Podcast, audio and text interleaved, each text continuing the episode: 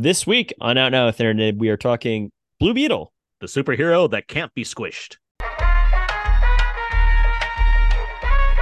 Spanish bitch from uptown, I bought a bust down. yeah, oh, then I keep Dame Trojan to my Spanish loca. In the kitchen, whipping that dope up. You can We are now recording, and this is Out Now with Aaron and Abe. I am Aaron, and as always, this is Abe, hello. How are you, Aaron? I'm doing well. We got a uh, one of those Southern California hurricane warnings where it means it's going to get wetter and windier than it is, but there's not actually going to be a hurricane. But of course, Hmm. people are like, "Oh no, is there going to be a hurricane?" We're like, "Have you been here before?" Like, it's, it, it doesn't it doesn't increase from this. Uh, but yeah, so I'm fine. It's just Well, hopefully everybody else is staying dry, and uh, I think it's supposed to pass by tomorrow afternoon. So maybe even today. Who knows? you know who's doing well? Who? My tarantula. Oh, It okay. it, yeah. it molted its uh its skeleton this week. Speaking of blue beetles, what does that actually mean? Like, I know what It- I know what the action is, but does that mean that they turned a year older, or what does this mean? It it it does it only like every se- like uh, every several years. Uh-huh. only does it where it, it literally just it kind of it basically like it looks like it died, which freaks me out. Right, so like, right. It, fli- it flips over, and then it's like just sitting there for half a day. And eventually, just kind of crawls out of its exoskeleton. Yeah. And so, when I look back in the cage, there's there's Professor Dent, and next to him is like, oh, there's a copy of you. The ghost of yeah, the ghost of, yeah, of former Professor it's Dent. it's wild. Like it's it's fun to like be like, oh, that's that was you, and now you have a new version of you. and I and I remove that, and if it's still intact, I try to take a picture of it. This one it was a little too hard to get it out there because he's, little gross. skinny. Sounds great. Happy for him. Uh, It's not congrats on- slimy. I mean, it's No, hairy. no, I know. It's like dried up. Yeah, it's dried up. issues. So yeah, congrats. he's doing well. He's getting getting walking bigger. around, strutting his stuff. So yeah, All right, how are you doing? I'm doing well. I uh no rain up here, but it has been uh uh, kind of humid, sunny, and uh, I I went to a California pinball exposition just uh, this past weekend. Nice. So yeah, it was great. And I played a few pinball machines. It's all free. Kind of a you had to pay to get in, but it was uh, machines that you could buy. Some of them, and some of them were listed as not not for sale. But it was really cool to see pinballs from like the seventies, uh, kind of restored in great condition, all free to play. And then it was really cool to see like, you know, some people were really into it. People got like a hundred million points, and that's that's incredible people were able to put their initials into the machine. It was pretty cool. So, um, aside from that, there was also like some uh, arcade games uh, from the 70s uh, as well. Um, they had like really cool games all throughout, but the ones that I was really paying attention to were like these old, like, uh, like you know, Tapper or things like that, where you're just like, this is. Uh, this is really easy to play as you know a 30 year old, but really difficult for me back in the day. I, I yeah. don't think I don't I don't believe you. I don't think it's any easier for you to play those games now. It's I didn't get very far, but Exactly. I don't think it's an age thing. Like I love Missile Command as far as old school games go, but I don't Yeah. think I'm any better at Missile Command now. this is like when they didn't give a fuck about kids' feelings. They're just like, this is gonna be, it's gonna become increasingly harder. That's uh, my lovely girlfriend. She's really good at like Centipede and games like Oh, that. She's like great Yeah. at those ones. Yeah. Were there any movie on theme- Nokia? Were there any mo- were there any movie themed pinballs that you played? I did. Yeah, I played the Terminator, uh, Terminator 2 Judgment Day, and then I also Nice. played, um, uh, well. Is, they had a movie, but um, I played the Simpsons one, and then I also played the Family Guy one that were all movie related, movie related. Hmm. But there's obviously a ton of them that were TV shows, but also um, a Tron Legacy one too. I know that you weren't a fan, but uh, it was. Pretty- You're not a fan of the movie, right? I like Tron Legacy. What are you talking about? Okay, Get there out of here, Willis. I thought that you were just like, you know, I thought I was the only one on the pod that liked it. No, Uh, I we like would've- Legacy. We haven't That's gotten to our guest yet, by the way. But We'll yeah, get there. We haven't talked about what the show is. For now, it just sounds like two random guys Yeah. talking. no, no. But there were there were uh, there were pinballs that were not based on games that were incredible. Again, like Black Knight 2000 is one of them. Um, and if you get a chance, you go you should go check out the layout of it because it's got um it's got like a, a, a quote unquote an upstairs. Um, and it's pretty neat just the way that it's um that you're able to play it. So yeah, um, very very cool experience, very fun. Would do it again. Would recommend. Had hot pot afterwards. Cool. Well, very cool. Don't like Tron. Like, what are you talking about? I mean, we all know. I wasn't Jeff, sure. I Jeff enjoyed Bridges it. looks Jeff Bridges looks silly in it now. Like, we can we can all agree on that. But I mean, the, the movie Yeah. itself. I was like, yeah. All right. All right, out now is a film podcast where Am and I discuss new movies weekly. We dig into movies, movies via most spoiler free review, the occasional commentary track, or some other film movie topic. This is episode four, 546, 546. I couldn't find an area code. I guess it's in Iowa somewhere. So there you go. You couldn't find an area code, so the default could be Iowa.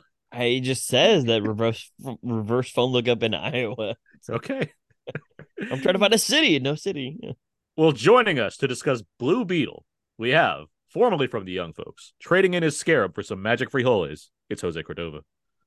What's up, guys? It's good to be back. It is. It's good to have you back. How are you doing, sir? Good, good. Uh, you know, watched some movies this weekend. Uh, I was actually up near, started near Abe's neck of the woods today. I went out to uh, San Francisco, went to the beach. It's a good time. Surprisingly, there was no fog, so you know, it happens like you know twice a year. So I'm, I'm glad I was there for it. Well, glad to hear. we're glad to have you here, and I, I'm excited to get into Blue Beetle with you eventually. But I, you know, obviously, we generally have you on whenever The Rock has a new movie out. Mhm, mhm. That just didn't happen, right? You know, we just didn't get that right now. But I figured, what better way to bring Jose back on this podcast than with Blue Beetle, DC's attempt to bring in Latino diversity into the into their universe, right as the universe is closing up shop for James Gunn to come in and do something different. So we did it. That's that's what happened. But um, cool. We're gonna get into all that more later on. But let's get to some uh, show notes real quick here. Hmm. Uh, first up, iTunes reviews and ratings, of course. Good to get those. Good to help out the the old, the, old, the, the podcast and the old uh, iTunes charts and everything. If you want to log into iTunes, search for Out Now Third Dave, give us a rating and review. That'd be great.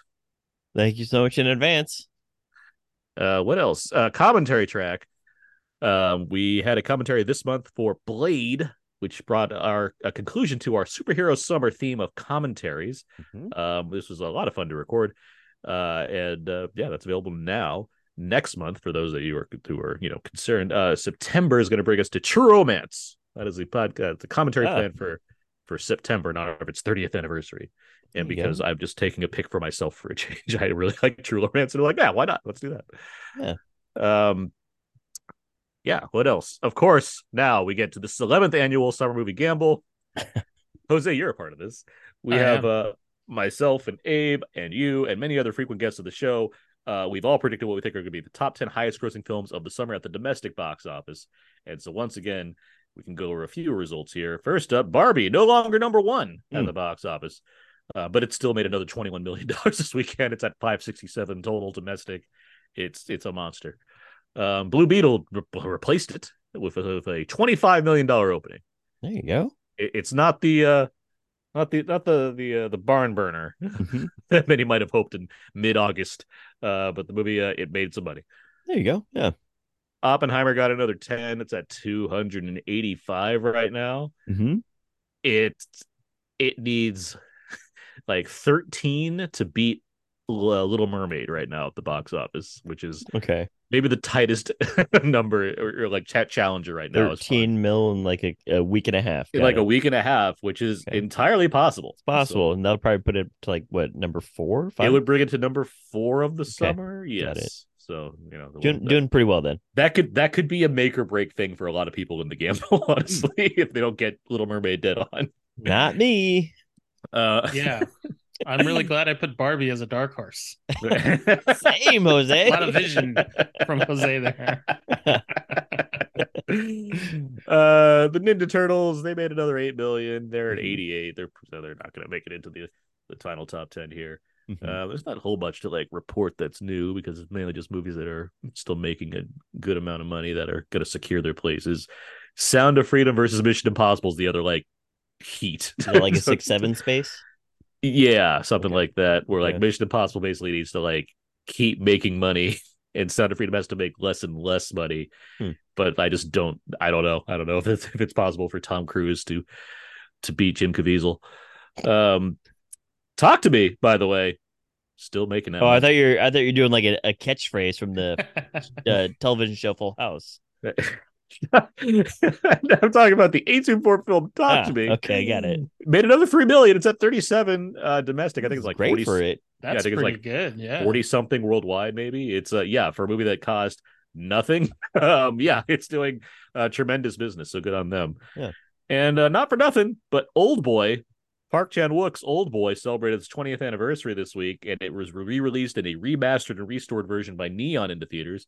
It made a nice billion uh, million dollars. There you go. Um, Didn't so- you watch that last weekend uh, back in theaters? I watched it a few weeks ago at this point Okay. in theaters, and it was uh yeah, I uh, I was very happy to see it on a big screen. I also wrote a, a, a what I thought was a really good article about Hmm. Old Boy. So Cinematic page turning. Got it. exactly. Yeah. Uh, all right. Well, that's enough uh, box office talk here. We, uh, you know, two weeks from now, we will have our, our results show for the summer movie gamble, which should be exciting for sure. Um, but let's uh, let's move on now. Let's get to some uh, let's get to some Matter cookies. Trademark. Each week now, we we like to talk about the week that's on cookies. Yep. All right, Jose, let's go to you first. What have you seen recently? Yeah, we were checking chatting about this a little bit in the pre-show. I saw I have two. Uh I saw the f- original, let's yeah, original uh. Haunted Mansion. Uh you know the classic 2003 classic uh, Mhm. film. Uh, I watched this because uh, my girlfriend loves the movie, and she, I, we were talking about the new one coming out, and I said I had never seen the first one, and so, of course, that meant that I had to watch it now, so I did. um, uh, the movie's fine, you know what I mean? Like, I Yeah. think we, we were, Aaron, you mentioned that it uh, came out the same year as Pirates. I think that first Pirates movie is actually like really, really solid. Mhm. Um, and I I don't have a lot of love for the Haunted Mansion ride just because I never really experienced it. It's not that I dislike it. Um, Oh, I thought it was like the ride, like spilled your ice cream or something. Bad memories. Um, Take that. Yeah, exactly. and so I I imagine that watching the Haunted Mansion movie or me watching the Haunted Mansion movie with my girlfriend is like when she goes to watch a Marvel movie with me, and I'm like, oh, and that's like he was in issue number thirty seven. Of you know what I mean, and she's Yeah. like, yeah, yeah, that's the ghost from that hallway, and this is the catchphrase of that ghost, and I'm like, oh, okay, okay, that's cool, that's fun. Um, but you know, I mean, Eddie Murphy, he's usually entertaining. Um, what I didn't know was uh, Hold on. Wait. You said he's usually entertaining. Does that pertain to this movie? uh, he's all right here. It's not his worst. Fair. That's, that's yeah. That's That's, a- that's that's a worse. fair- Yeah, that's Fair not statement. worse. He's not. It's not his worst. um what i didn't know was uh that's a terence stamp right as Yeah. the Yeah. Yeah. evil butler was doing like a weird voice that i think is perfect for the movie um a couple of fun little gags um jennifer tilly as a floating head in a in a what is that like a, a, crystal A ball crystal ball. Yeah. Yeah. She's. A, she's. I'll give it this. Jennifer Tilly as floating head in a ball is better than Jamie Lee Curtis's head in the ball in the new one. I'll. I'll. I'll, I'll give the movie that. okay okay i have not seen the new one yet yeah i mean i thought it was fine you know it's it's it's a movie that's like you know aimed straight down the middle at kids family movie it's it's something that i probably would have enjoyed when i was a kid honestly um That- yeah, That's not what kids said when it came out in 2003. I'll tell you that much right now. Did it not do well? Oof. no, the movie flopped and barely made a dent. like, we- all the goodwill from pirates, and they're like, now it's haunted mansion time, and then no one saw it, and they're like, well, I guess we're not making any of these. That's, that's not...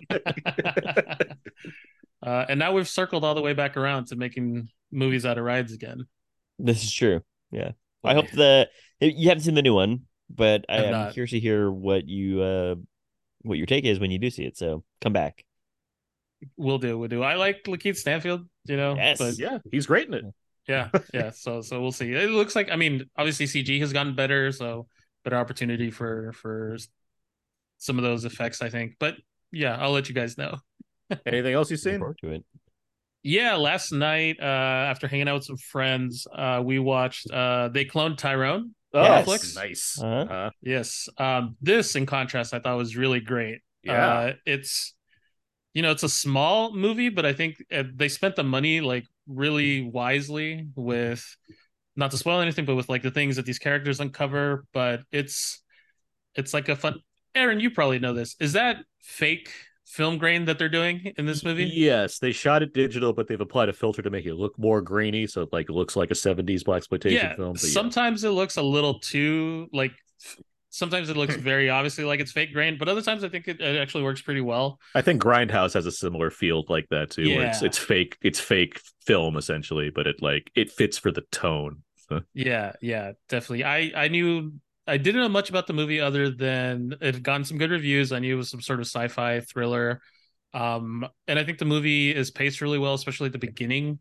Um, I think it, it's maybe like 10, 15 minutes too long. Yeah. Hmm. But um the three central performances are really, really good. Jamie Foxx is having like so much fun. Um yeah, just a really, really fun movie. The kind of movies that don't get made anymore. I feel like this was the promise of streaming for a little while, right? Is to get these like low to mid budget movies that weren't making it in theaters anymore Mhm. and and bring those find a place for them. Um Yeah. and I think this is a, a really good example of that. John Boyega is really good playing Mm-hmm. like what like maybe like three or four different roles at a certain point. Yeah. But yeah, just just really good. Kiefer Sutherland out of nowhere. Kiefer? It that, that was yeah, he, he was a great surprise. But uh yeah, I thought the movie was really good. Um and who's the last lead that I'm missing? Teyonah Parris. Yeah. Oh yeah.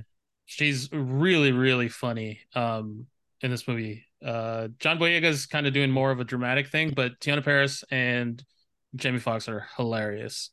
Um, especially with it being on Netflix, I think everybody should be watching this movie. I know it did really well. I, I have been seeing it on like the Netflix charts or whatever. Yeah. Um, but Oh, yeah, Netflix just charts. really, really enjoyed it. When you mentioned that this was like the hope of Netflix, uh, I got a warm fuzzy feeling. So hopefully, some uh, network TV angel got its wings. I'm glad we saved that. Yeah. But I was like, right- yeah, right when you said, I was like, that was the promise, that was the hope. yeah, Well, I'm glad you saw the movie because I, I I do really like like championing it because just it's like yeah more of this this works do this more yeah. especially after watching like Heart of Stone last week and all that. Um, what have you watched? Uh, I have watched uh, nothing really of note, but I did finish, or I I did defeat the big bad in Legend, or I guess the Legend of Zelda: Tears of the Kingdom, and so I can proudly say that I have uh been able to complete that mm, successful mission. As in But- like it was a boss in the game or the entire game or Yeah, it's it's the main big bad. Uh, so- yes, exactly. Yeah, yeah. Ganondorf is back. Ganondorf, is- he's always back. He's always like fucking finding His red hair? back. Red HD? fiery hair. in This is HD. Tears of the Kingdom. Uh, and what's what's uh, fun about these games is that you know you, I think they learned from the last one. I don't, Aaron, you didn't play the last one either. Did you play the last one, Jose? Breath of the Wild. Uh, yes, and I've started Tears of the Kingdom, but I got sidetracked by Yeah, uh. Baldur's Gate. Yeah. Don't. Oh, Baldur's Gate. I heard is great, but Oh, um. Baldur's Gate three, if I'm not mistaken. sorry, Yes, yeah, yes. full title. Yeah, sorry.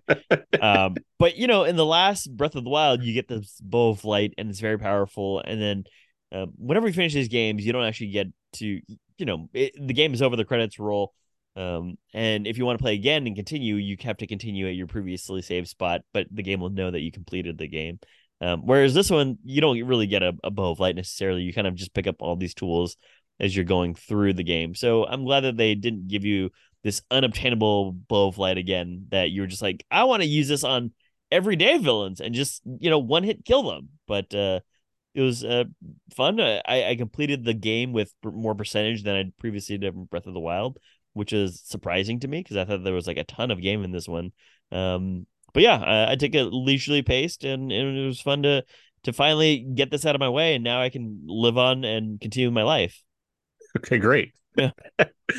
I just realized I need to like hurry up and finish God of War before Spider-Man 2 comes out. But I got to like end of October, so I got time. But there you go yeah doing pretty well in this game. So um what have I seen recently? I watched so as a critic, I got some screeners this week, um, which included the first two episodes of Ahsoka, oh of the Star Wars series Ooh. featuring Rosario Dawson as Uh-huh. the animated character Ahsoka come to life. Um I enjoyed the uh, first two episodes of Ahsoka quite a bit. Uh, I uh, Dave Filoni, who, who's uh, been big in the uh, the animated world for Star Wars and has been involved in some of the Mandalorian for sure.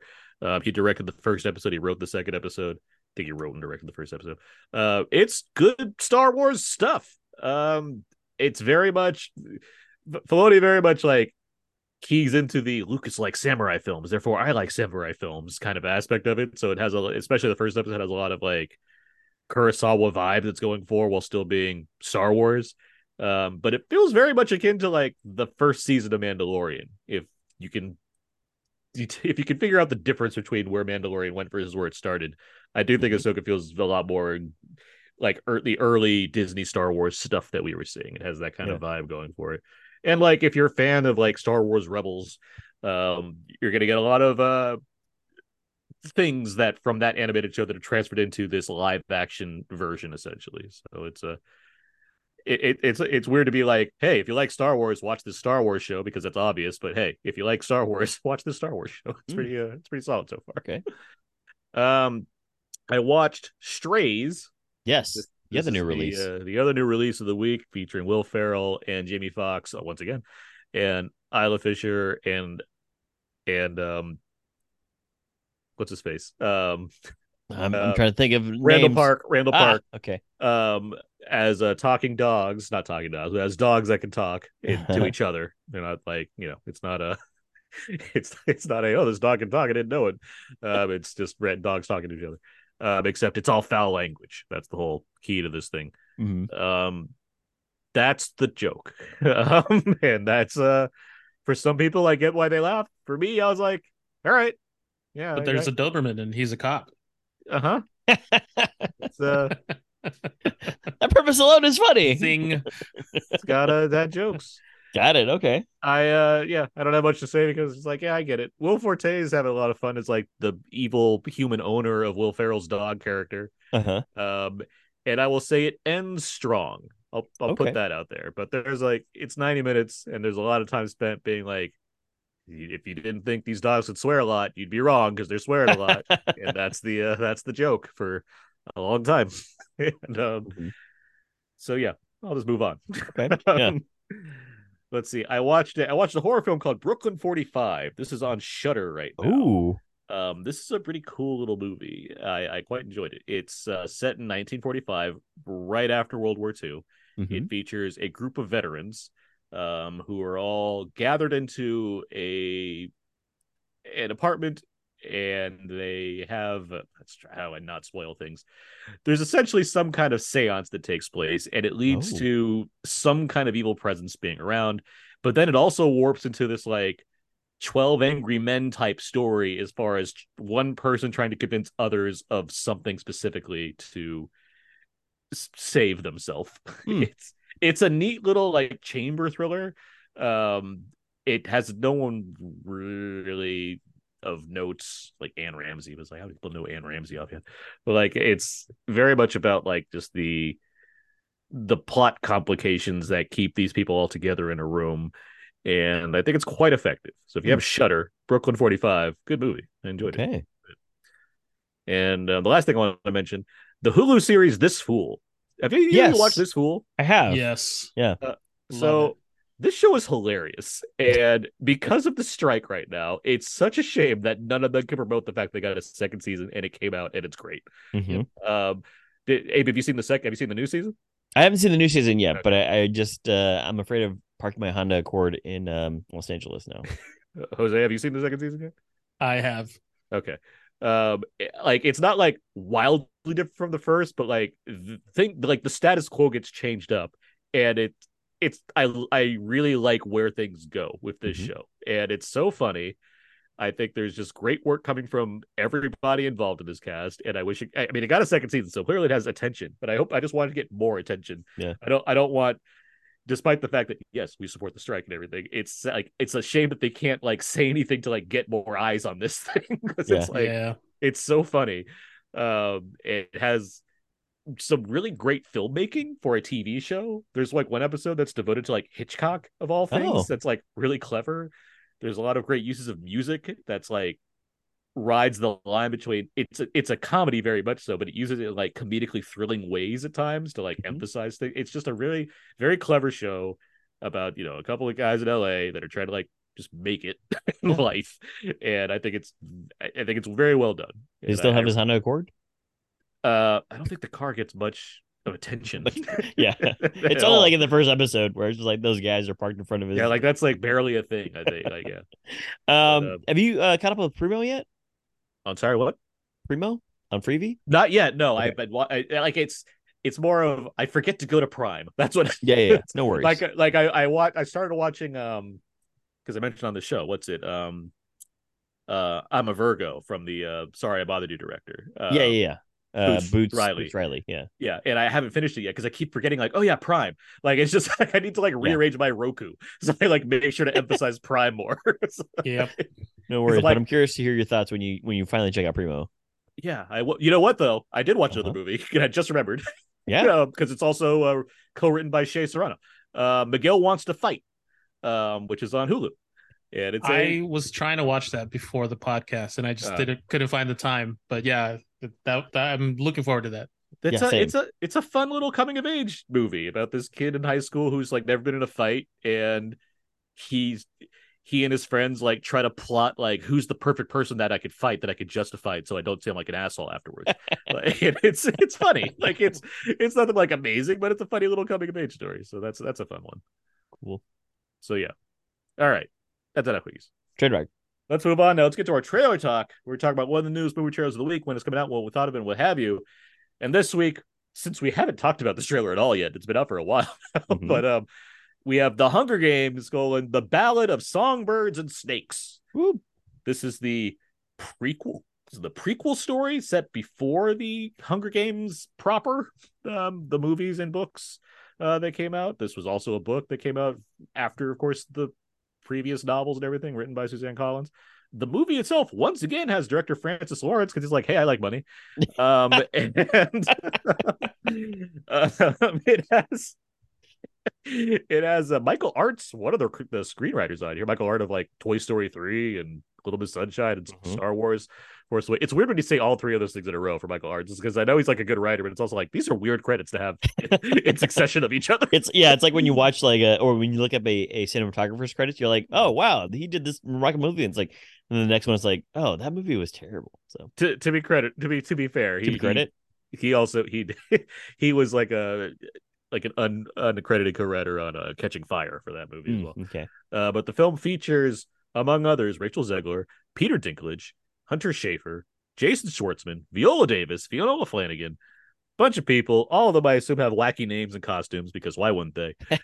um, once again, it's set in the early, like, be, I think, like, it's not before. It's not like the. It's not like the story of how the Hunger Games started. I think it's like, like the tenth Hunger Games or something like that yeah, yeah. and it's it but it does like tell the origin of, of snow who would become the president of all this stuff um i haven't read this book i i don't know much about this beyond oh okay there's another one of these Mhm. jose wh- where are you if are, are you excited for another trip to the world of the hunger games I saw this trailer, and that's how I found out there was another book.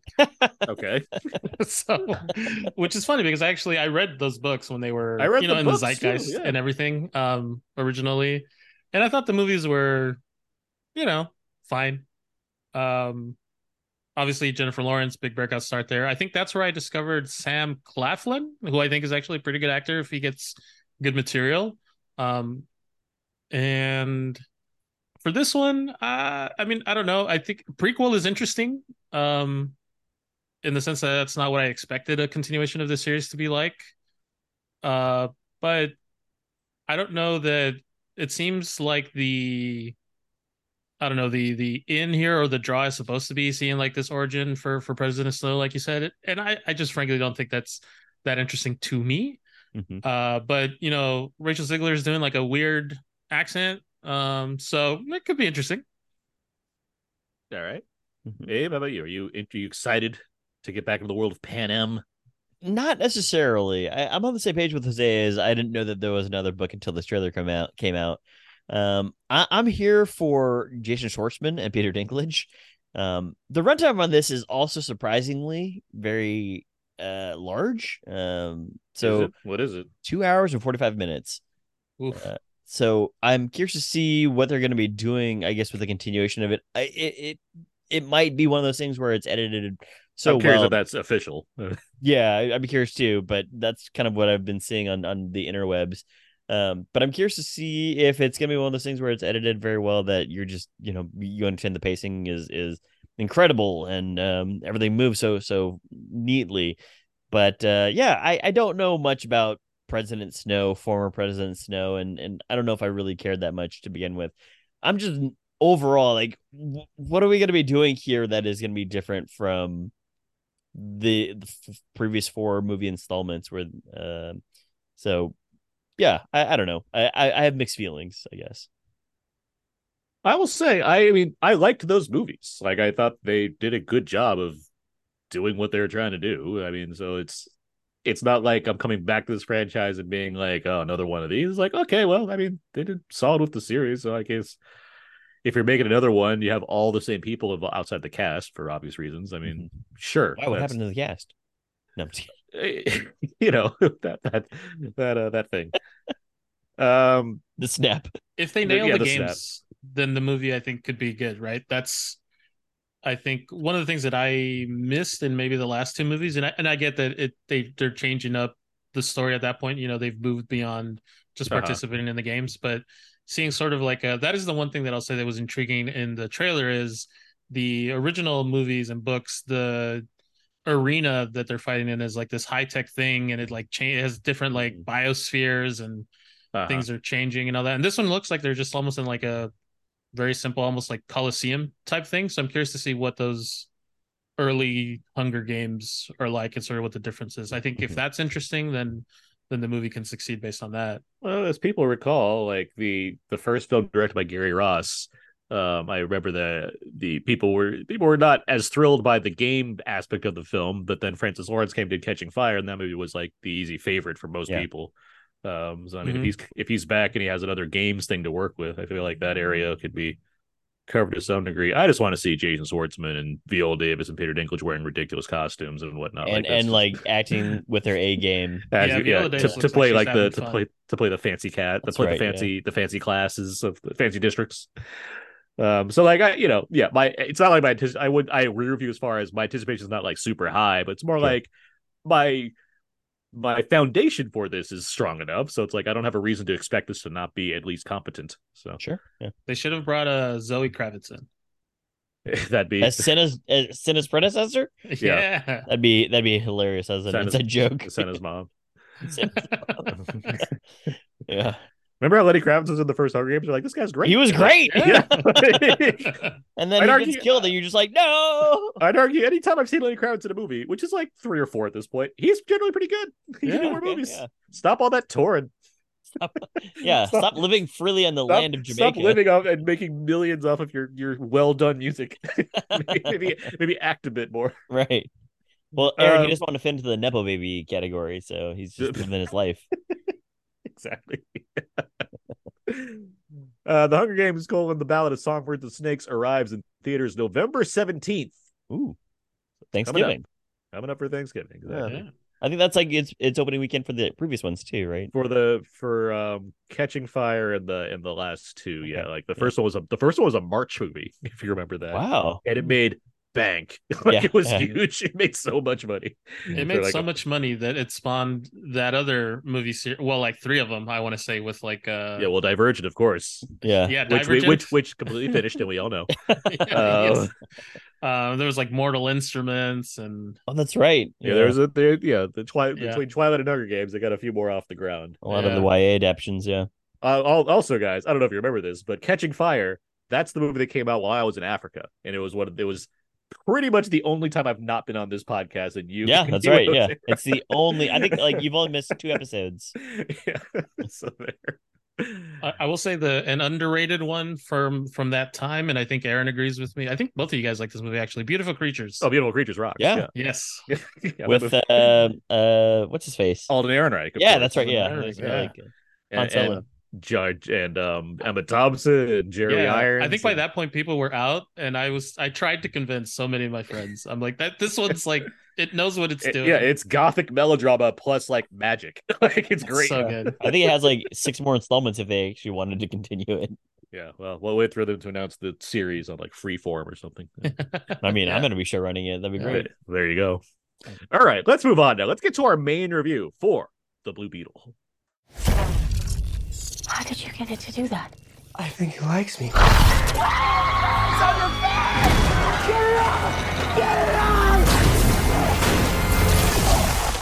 Jaime. This ain't what you want. This ain't what you want. This ain't what you want.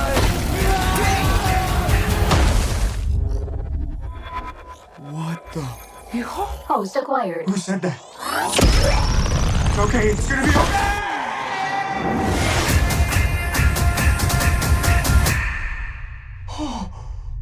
Oh, I'm in space. Re-entry systems ready. wait, wait, wait, wait, no, no! This ain't what you want. This ain't what you want. This ain't what you want. Oh. What is going on? All right, that should have been some of the trailer for Blue Beetle. This character has existed in comics since 1939. Like characters such as the Flash or Green Lantern, multiple characters have taken on the mantle of Blue Beetle. This DC film centers on Jaime Reyes, who was first introduced in 2006. In this film, Jaime has just graduated from college, and while moving back home to his family in Palermo City seems like a pause in his potential career as a lawyer, wouldn't you know it, the young man acquires a blue scarab, which happens to be alien biotechnology that grafts itself to, to Jaime's body. Now he's equipped with a powerful exoskeleton that Kord CEO Susan Sarandon is after. Mm. But thanks to his power and the power of family, hashtag family, he'll be able to fight back. It should be noted that this film is currently in a bit of a limbo for DC as it was made before the plans for the DC universe changed hands. I should also note that this film was originally intended to go straight to Max before it was promoted to a theatrical release. Oh, All of this in mind, Jose, what was your reaction to seeing the Reyes family get the big screen treatment? What'd you think of the film? I had a blast with this movie. Um, there, there's this obsession on the internet about providing quote unquote objective reviews and reactions to movies. And ultimately, I think it's all kind of baloney because any critic who goes in to watch anything is bringing you know so much into their perspective of watching any of these movies that I think it's impossible to quote unquote be objective. Um, and all of that's to say that uh, this movie like had me in the bag like right away. Uh, it opens with the freaking Calle Trece song, and immediately I'm like, okay, okay, I'm I'm vibing with this. Like this is cool. Um, and then right away, like it it I think there are very specific thin- things in the movie that resonate with me and like my life experience and my family um, and all that um, which is great. And and I don't know that that's going to resonate the same way with everyone but beyond that I think uh, the main cast which is actually really like four or five people which is really cool. Um i think all the family stuff works really really well. Um Xolo Maridueña is like, I think he's really cha- charismatic guy. I've been rooting for this kid for a long time since Parenthood, um, Cobra Kai. Um, I think it's a shame, like we were saying before, about the strike and you know people not being able to promote these movies right now. Uh, but I thought the movie's a lot of fun. It's probably the best thing that DC has done in a little while, um, if not in a long while.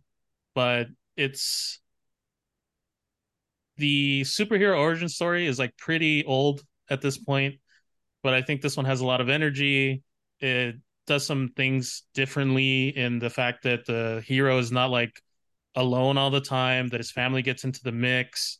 Um, and I won't say it's a perfect movie. I think the villains are a little light, but they're also almost like throwbacks to like an 80s or 90s villain where they're just like straight up evil and there's no there's, there's not like a lot of pathos behind it um but yeah i thought the action was actually for the most part pretty good like it's not cut and edited to pieces um a lot of good laughs uh i i had a really really good time All right.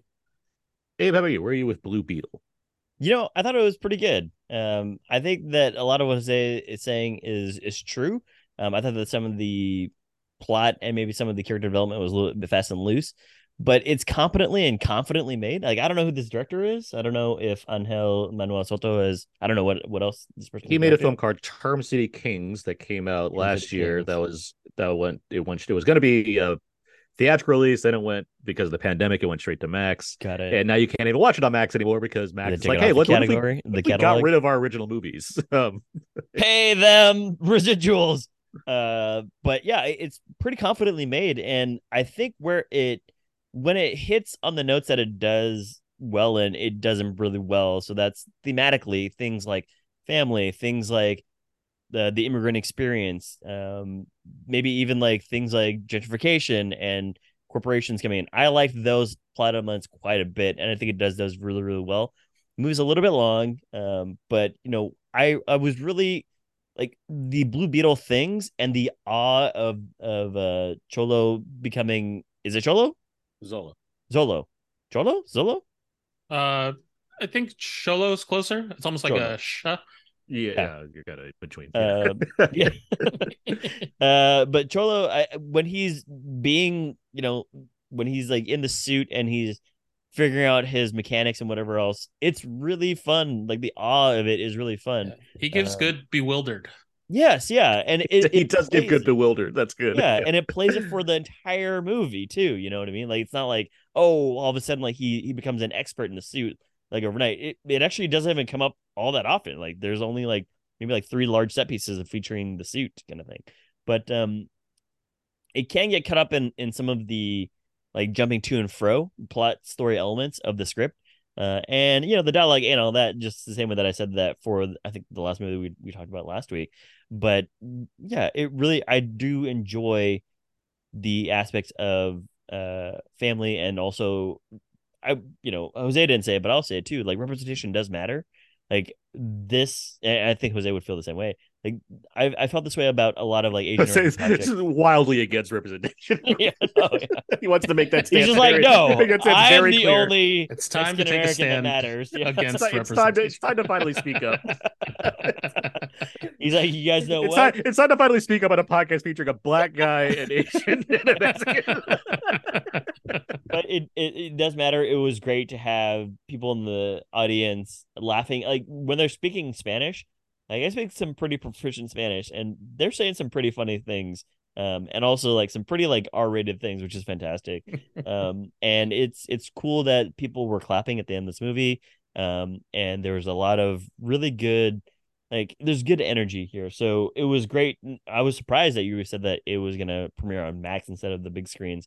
I guess that kind of makes sense, but also at the same time, like the money is there too. Like it does look the the graphics for the suit and the, the way that it behaves, uh, and the way that it moves in a you know human environment with buses or with um the water stuff maybe looked a little bit weak, but everything else looked actually really good. So again, it's competently made. Um, it's just that uh a little bit weird with like some of the dialogue and and some of the the character arcs. But I agree with Jose that there's the it's it's complete film too. Like if they never made another Blue Beetle, it finishes its own storyline. So that's something that you don't really see a lot of um in, in the, with these like superhero movies nowadays. The mid credits scene, I'm just like, oh man, I need, I need, That's true too. I, mean, I need, I need two Beetle. yeah, that's true. Um, too, too fast, too Beetle.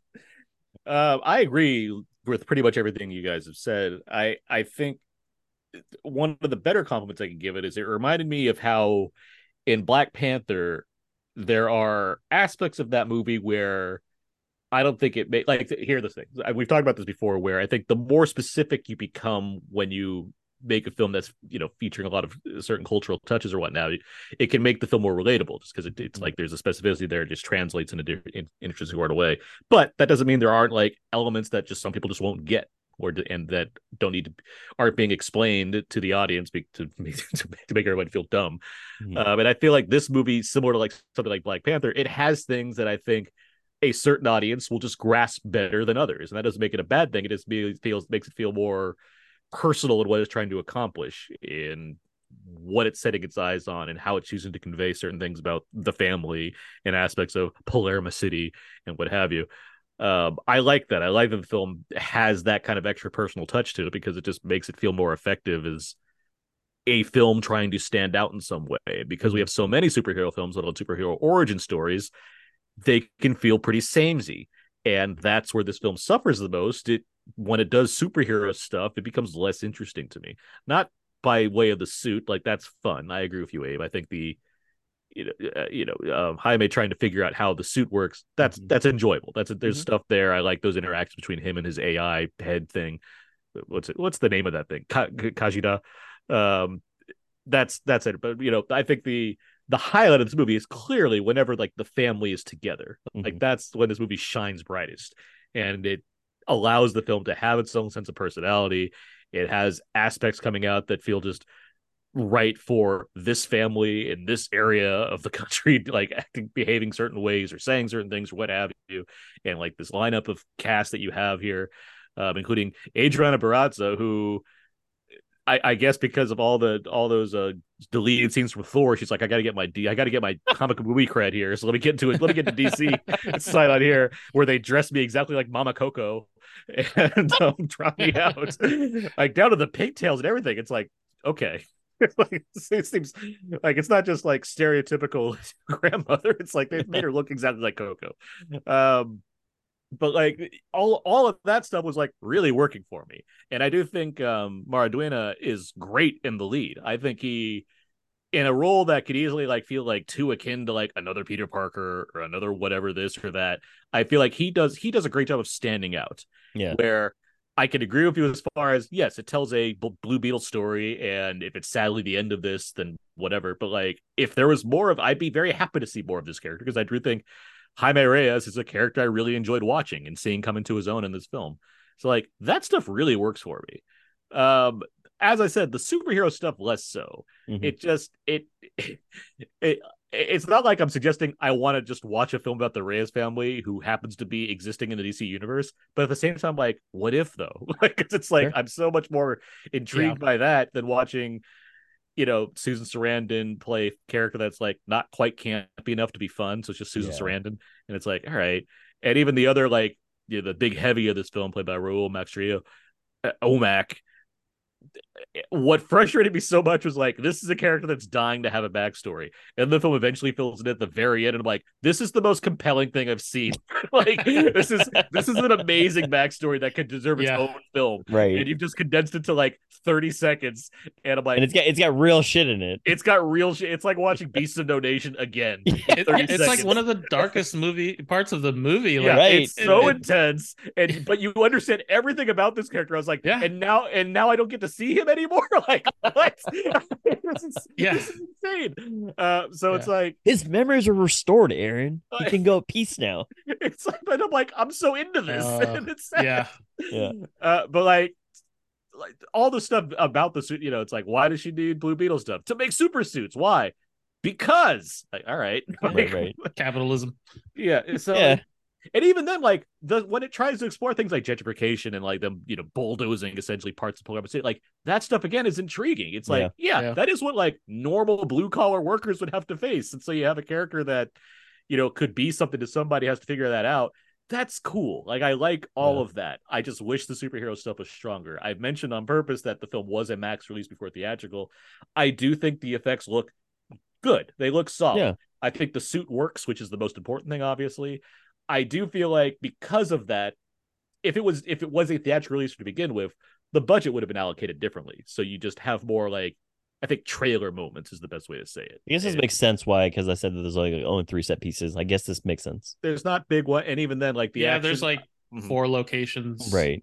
yeah, there's not a lot there, and and the action, like I said, I, like you said, Jose, like I agree, it's it's shot well enough. I'm never like Mhm. losing myself in where things Right. are, but it does feel like it's it's not very grand um because I feel like it's not a movie that was originally designed to be grand in Sure. its scope compared to you know Aquaman or whatever the hell. So like I like this movie. I think it's Yeah. fun. I wish I I hope I mean it, it had a it's not the not the strongest opening, but I I- know we'll find an audience when it does go to Max eventually, and I'm Mhm. sure the I'm sure if you look at the demographics, I'm sure there's certain audiences that are very happy with this movie. I would not be surprised to see those results whatsoever. And hopefully that word of mouth carries so that it has some some additional pull next weekend. So yeah, for sure. Yeah, yeah. I'm hoping. I mean, there's been a ton of data out there that like the Hispanic or Latinx community is like one of the largest Uh-huh. movie going, you know, segments of the population, and I'm hoping that you know the culture gets behind this movie. There, there are so many little things, like you said, that are so specific, um, and it's even outside of like really, really specific sort of like pop culture references. There's the Mhm. whole Chapulín Colorado thing, um, which is like also brought back in the post credits uh scene. Um, Yeah. if you guys are not if you guys are not familiar with that, I can explain briefly. Please. Um, yeah, so El Chapulín Colorado was this uh old TV show um that a comedian made, and he's basically like he's like the Mexican version of the Tick. It's like a superhero parody, and the whole thing is that he's he believes that he's like you know a great superhero, but he really kind of just like bumbles his way through stuff and then is accidentally successful. Um, and then just I think just the fact that he uh, Chapulín is a grasshopper, and so I think the the bug connection is the kind of the reason that it's there, which is really fun. Um, but I was gonna say even outside of that, there are like little moments that really ring true. Mhm. Like uh, in the very very first part of the movie when Jaime is meeting his family again, and we're kind of introduced to them eating dinner. And he finds out that his dad had a heart attack and his family didn't tell him Mhm. and that immediately that was like this is exactly what happens and I, i'll tell like a quick personal story a couple of years ago my parents were uh, in mexico visiting family my brother and i were were here at home in the states Mhm. and eventually i got a call from my mom because i was like hey I, I weren't you guys like supposed to come back like you know a couple days ago? And she goes oh no no we're just we decided to stay a little bit longer. I'm like oh okay that's whatever. And then i talked to her again like a week later and she's like Oh, okay. So what happened was your dad fell down the stairs and he fractured his skull, Oh my. and we just didn't want to tell you. But now that he's doing okay, we're telling you. And I'm like, what the heck is going on with you guys? what if, what if it did turn out well? I know. and so when when his when he's like, what do you mean he had a heart attack? And he's like, I'm fine. Like it's, it's fine. We just we don't want to bother you. It's like, what is wrong with you people? Um, and there's little things like that, or like uh-huh. how foul mouthed the grandma is Yeah. is like definitely a thing. Like I had a whole host of ants that are the most foul mouthed people I've ever heard in my entire life. um, there, there's those little moments, like you said, Er- uh, Aaron, that like in the specificity, right? You get to a certain Yeah. universality. Um, because everyone has a crazy uncle. He might not be this crazy uncle. Um, but everybody has a crazy uncle. Yeah. Um, So and, and just all that stuff works really, really well. And the smartest thing they did, I think, was that you don't just meet Jaime's family and then drop them like halfway through the movie Right. to get on with They're- like the superhero stuff. in the movie. yes, Yeah. yes, they are. Um, and I think that's really, really clever and really smart um, to do and to keep them involved. And even the way that uh, Jenny's character gets kind of like folded in, Mhm. I think is done really well. And she's given her own, um, not necessarily backstory or even whole character arc, but she's given her own motivations. Um, and I buy their chemistry together, which is always like a hard thing. I thing. agree. think I these think movies. um, Maridueña and what's it, Br- Bruna Marquezine, um, they Yeah. work, they work well together. Like, like, Yeah. and, like I feel like there's a likability here of this cast that I think is such a strong aspect of this film, which is why I said hashtag family. I do think like Yeah. if you if you bring a solid ensemble like this together for characters you do not know for the most Right. like no one like no one's sitting here like oh finally Jaime Reyes is getting obviously there are people doing that but like for the most part this is really uncharted territory for many people watching this film Mhm. I think they really nailed the I like hanging out with this group of people aspect of the film. Yeah. Abe, Yeah. I have a huge question for you. Yeah. since just Hit it. I the think I think you're I think I know where you're going. obviously you must. After you were just fuming with rage over George Lopez Yes. when we talked about the trailer, I want to know now that you've seen him in this in the whole movie. After just the the bitter hate you had for his few lines in that two minute trailer, what did you think of his performance in this film? I, don't know if it was fuming, but yes, I was like, I don't know if I can stand like two and a half hours of George Lopez just doing whimsical, whimsical lines. And thankfully, they don't have him doing a bunch of lines. They actually kind of hold him back. He is the weird, crazy uncle. He does get lines. He does get his moment times to shine. Um, but it is not overbearing the way that George Lopez, you know, is is these days. Um, so I was Is glad he? to like see. I guess I just don't see much George Lopez. I don't like have an impression of him beyond like, oh yeah, he's a comedian. Like he's he, yeah, he's a great comedian. He's he's a Yeah. former talk show host, uh, and now he's kind of just being in like dad mode, but he's also like um he can be he can try and take over a screen and be, you know, the the loudest person on the screen as a presence at times. And and in this one, no, he, he's actually not. So they they they're able to like restrain him. Uh, I think they may have had some alternate alternate takes, and they they certainly had like moments where he had like some ADR off screen. So they certainly throwing out like, lines. Yeah, yeah, no they probably just use like some of the lines, but they, they cut the video of, of it. And I think that's a smart choice. So yeah, it, it was actually well balanced, and it to some degree I was also like, oh, I, could have used more George, George Lopez. Uh, what what I like about because I agree with you. I think he's very funny here. And again, I don't have much of an impression on George. I never watched his talk show. I never watched George Lo- the George Lopez show. Uh, so like the more George, I, you know, I've seen him bits and pieces. But regardless, I like him here. What I like about him, uh, what I like a lot about the film's use of him is that yes, he's wacky uncle and a conspiracy theorist, but he's also useful. You know what I mean? Like, yeah. when- like he has ideas that make seem outlandish or what have you and stuff, but like he's not he's not incompetent. He's not dumb. right. I think the movie the movie doesn't condescend to him. It certainly Yeah. has fun with him, but I like that he is a guy that actually gets things done with the group as opposed to as a hindrance in any way. Mhm. Yeah. I, thought- I thought that's a, like it's a it's a positive use of this kind of character, which I Right. thought Yeah. was admirable for a film like this. Yeah, everything's like really well calibrated. Like Yes. because the you have the family in there, you have like up to six characters at one point that you're sort of tracking, right? And and people sort of move in and out and then everyone's together at the end, but I think everyone's deployed really well. Mm-hmm. Like the grandma has a, a you know, a few scenes at, at the end that may not work for everyone, I think, but that I thought were really funny. Um and what was I going to say about George Lopez? I think he uh he's deployed perfectly and he gets to do what he's done successfully in some movies where he gets to play some of the emotional beats as well. And and I think it really works.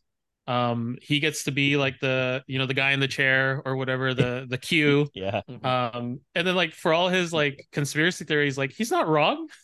Yeah. you know like that's that's sort of like one of my favorite lines in the entire movie is when um because he he is not a fan of Jenny's character because she's related to the Kords and he says at one point to her he says something like shouldn't you be like strip mining a third world country for all its cobalt or something like Right. that yeah, it's- yeah. and it's like that's you know some of the stuff that he says has a little bit of bite to it like Yeah.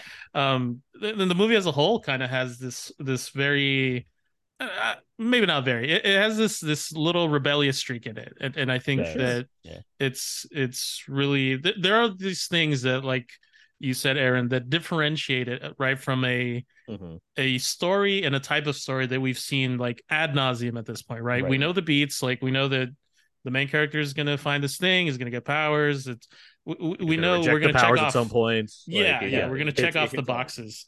But Right. um, Abe, you mentioned represent representation at, at the beginning when we started Mm-hmm. talking, and I think like one of the true or, or one of the things that I think is important about representation is that you know not everything that comes out that is showcasing a you know predominantly uh or cast as predominantly people of color or, or predominantly of one culture not everything has to be citizen kane you know what i mean like Mhm. i've seen when i got into movies watching movies action movies with my dad as a kid we watched a lot of like sylvester stallone like a lot of these action movies and they're not all great right, Th- but like successfully executing a well-known formula there's a tremendous amount of skill to that because it's a thing that people know well and it's like making really good pop music right?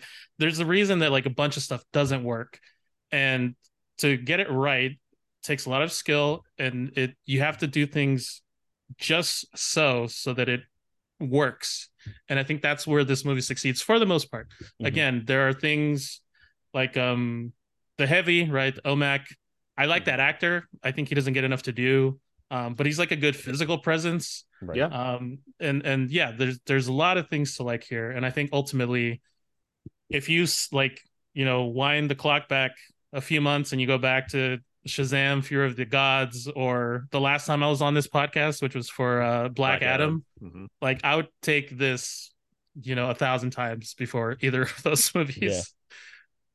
Just to Definitely uh, in agreement. I I have a question for you guys, which is just, did you guys know much about Blue Beetle's backstory beforehand? Because I think they they kind of dropped some knowledge on me as to how Blue Beetle actually pertains to Palmera City, even in I guess this might be 2023, but I was like, oh, I didn't know that a, that there was a hero in the city that was previously Blue Beetle, and now there there's like the the Jaime version of this. So I know enough about Blue Beetle because in Watchmen, Nite Owl that character is a Mhm. it's a combination of Blue Beetle and Batman. Ah, So- okay. So like I, I already knew about that version of Blue, and that's but that's the '80s. Like the Jaime character, as I mentioned, he didn't exist until 2006. Right, right. So like this this version for this film, I had no awareness of. I knew about Ted Kord Uh-huh. and and um, uh, what's it like Dan Dan Garrett, Okay. um, but I didn't know about Jaime. So like yeah, for the most part, this is basically all new stuff to me as far as learning about this version, this iteration of the Blue Beetle character. Yeah, I know that um my understanding is that even Palmera City is like kind of created for this movie. I think it was introduced in the comics, but um I Mhm. think that's smart. You have like a you know, DC has these like not real cities that are sort of like analogs to other stuff, right? And so Yeah. this is almost like a it's almost like a LA slash Miami slash I don't know something else. El Um, Paso, yeah, yeah, yeah, Yeah. But it's it's it's cool vibe. Like you have all the the keys and like the waterways and stuff, and then this like uh high tech city in the in the Right. center.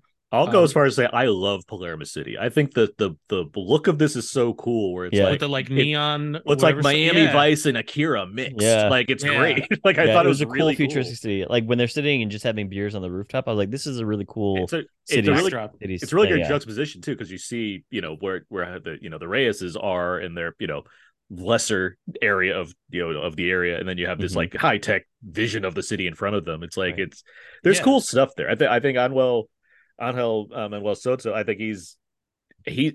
I really like Charm City Kings, his movie that he did before this. So like that Mhm. was one of my main thoughts of like okay, I want to see what this guy does with superhero Yeah. movies. He seems to have a point of view, right? Like exactly and Yeah. I, I think it comes across more so than when you put when marvel has put certain like indie directors Sure. into like these giant things it feels like soto's voice is more clearly present in this which Mhm. is to dc's credit as much as we may or may not like the films they do tend to have a distinctness to them that i can't Right. say the same about the marvel films but that it's that's a different conversation um, but I, yeah, I think the look of this movie is really cool, and I love the synth heavy score here with the, uh, the Yeah. Haxan Cloak. Um, I I, re- I was really digging that. Yeah, at they- times like 80, 80s reminiscent. So it was pretty Mhm. cool. For sure. It just it gave it just all the more reason for this film to like stand out from the other stuff that we've been seeing Yeah. as of late when it comes to these kind of these kind of movies. Well, speaking Yeah. of the Kord family, Uh huh. we've got Susan Sarandon here as the big heavy, you know, the, the boss behind the machinations. Um, and Kord Industries, which might be a parallel to Stark, I don't know. Uh, but they, they are making weapons and, and tech.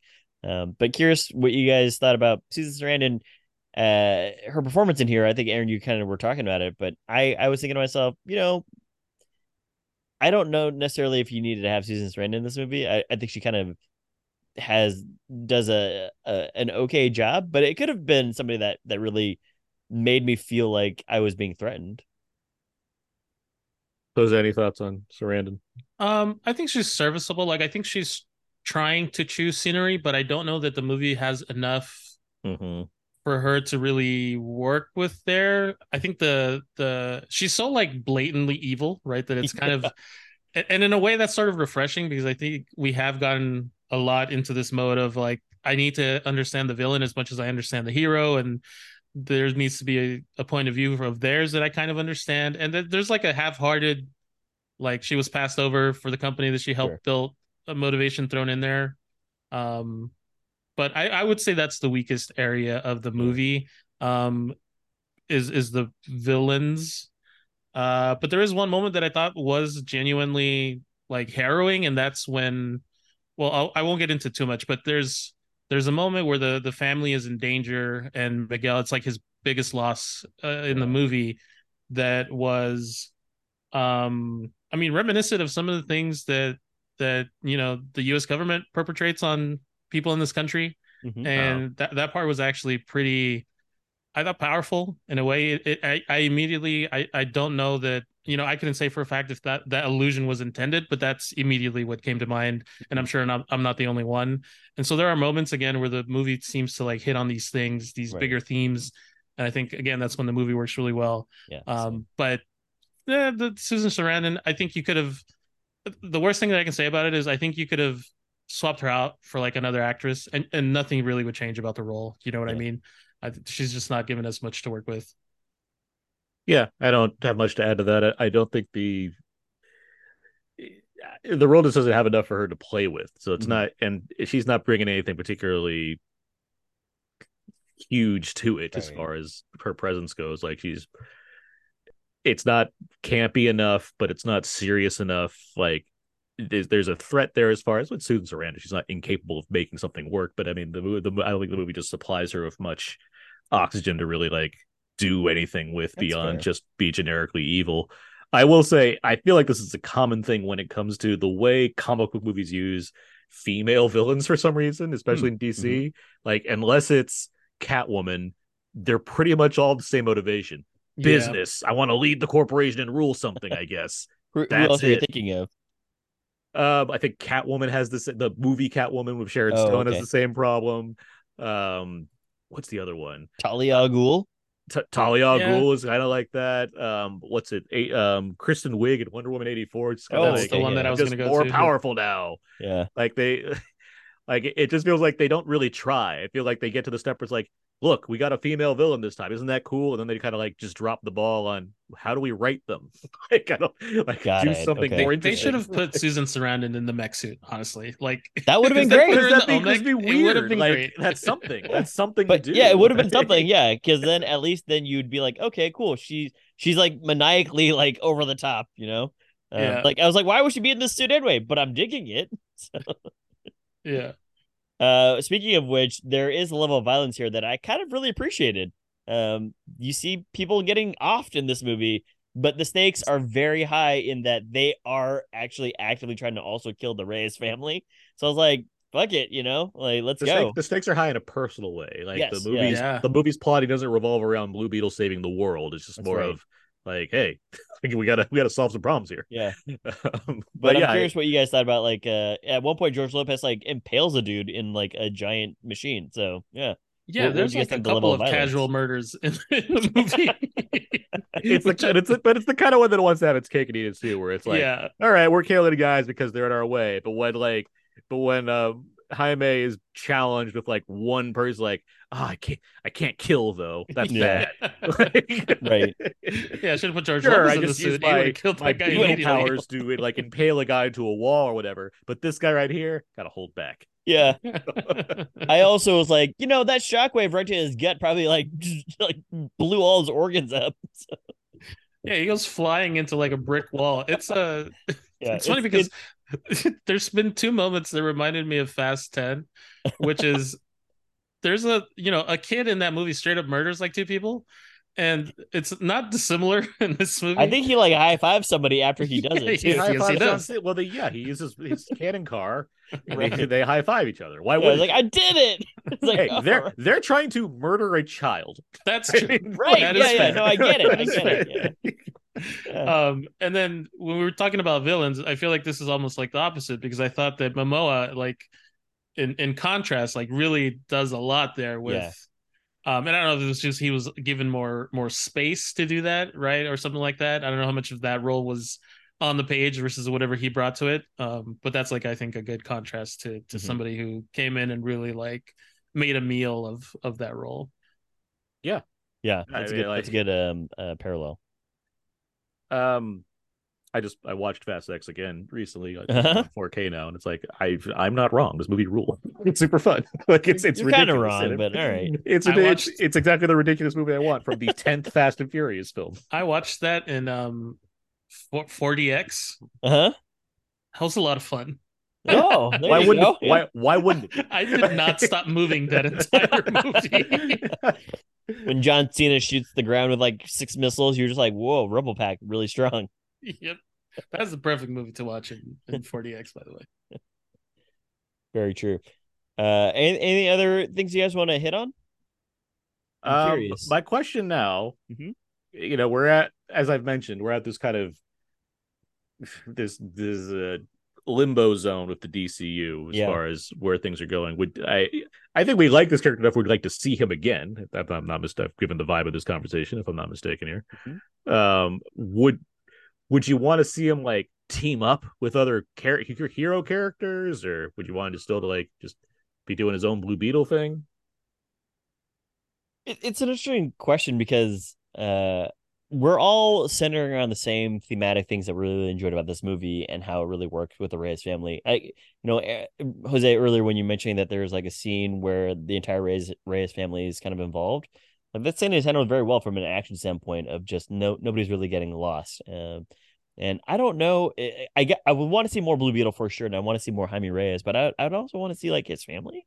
Um, and I think in another movie where he's either uh cohabitating a space with another superhero or what have you you know that the family kind of gets it probably becomes the movie that we thought that this was this might have been where it kind of excises the family early on and then they might show up here and there like via phone call or like you know um uh, some sort of like interface where they're just like hey just want to make sure that you're grabbing the donuts for dinner kind of thing um donuts for dinner what the fuck Yeah, I don't I don't know where you were at with that one. but um, I, I yeah. did that today. So I Donuts don't know for if you're, dinner? you're spying on me or what, but uh, yeah. uh, you also drive Abe uh, just knows Latino culture. yeah exactly. i grew up in fresno we're pretty we're pretty uh interweave there.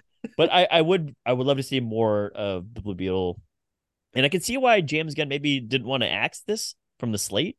Um, From from everything he said, he's like, yeah, we'll have more of them. yeah. So and he- He he tends to be one that doesn't lie. So I mean, I, I don't think they've He- canned him he's- necessarily. he's defending himself on Twitter right now uh, Constantly. against yeah constantly. So it's like this guy seems like he's like pretty honest with his opinions. But Jose, curious your thoughts on on more Blue Beetle. I've been thinking about this, and I think maybe the perfect place for Blue Beetle to go is to go to TV. Mhm. And we've seen that James Gunn can do you know good things on TV. With I don't know how heavily he's involved with uh, Peacemaker, but obviously he has a hand in that. No, he was huge on Peacemaker. That was his- E- He was the show. He was the showrunner on Peacemaker. Okay, Yeah. okay, good. Yeah, yeah. I haven't had a chance to watch it. and I, I've Oh, heard it's great. Oh, it's great. you should Yeah. Exactly. Peacemaker. It's really good. I, I, I, I will. You will never skip the to it. opening credit sequence. You'll watch. You'll Ever. watch That's what it. I hear as well. That's what I hear as well. But I think he, I think Blue Beetle could be a really fun, like, almost like a not quite a Spider-Man analog, but like be like the younger guy or like the street level kid, right? Like, I don't Yeah. need him to go to leave Palmera City, right? Like, Right. I'd like to flesh out Palmera City. I want to know, like, I would, I want to get to know like the neighbors in, in his in his neighborhood. I want to see other areas of Palmera City. I want to see what Jenny's going to do with Kord Industries, right? Like, I, I'm actually kind of interested in that. So I think maybe going to TV would be cool. And we've seen that they can do decent action on a smaller budget. So, you know, I watched like not all the seasons of Arrow and Flash, but a lot of them.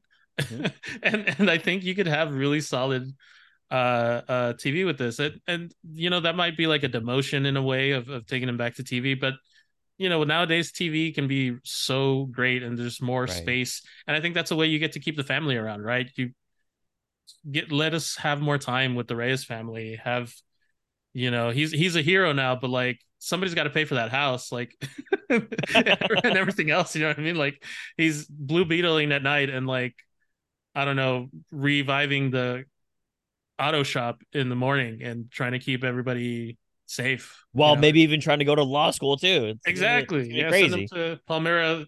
I'm sure there's a university that we could slap into Palmera City somewhere. Did you see Palmera his City sweater? Uh, when Yeah, he yeah, the his Gotham Law. Gotham Law. Yeah. He was, uh, yeah, he went, yeah, that must have been Yeah. a tough law school. Bug, bugged trying to every get in. Yeah, he's trying to get. He's, he's taking the trying to- LSATs right now. Yeah. Yeah.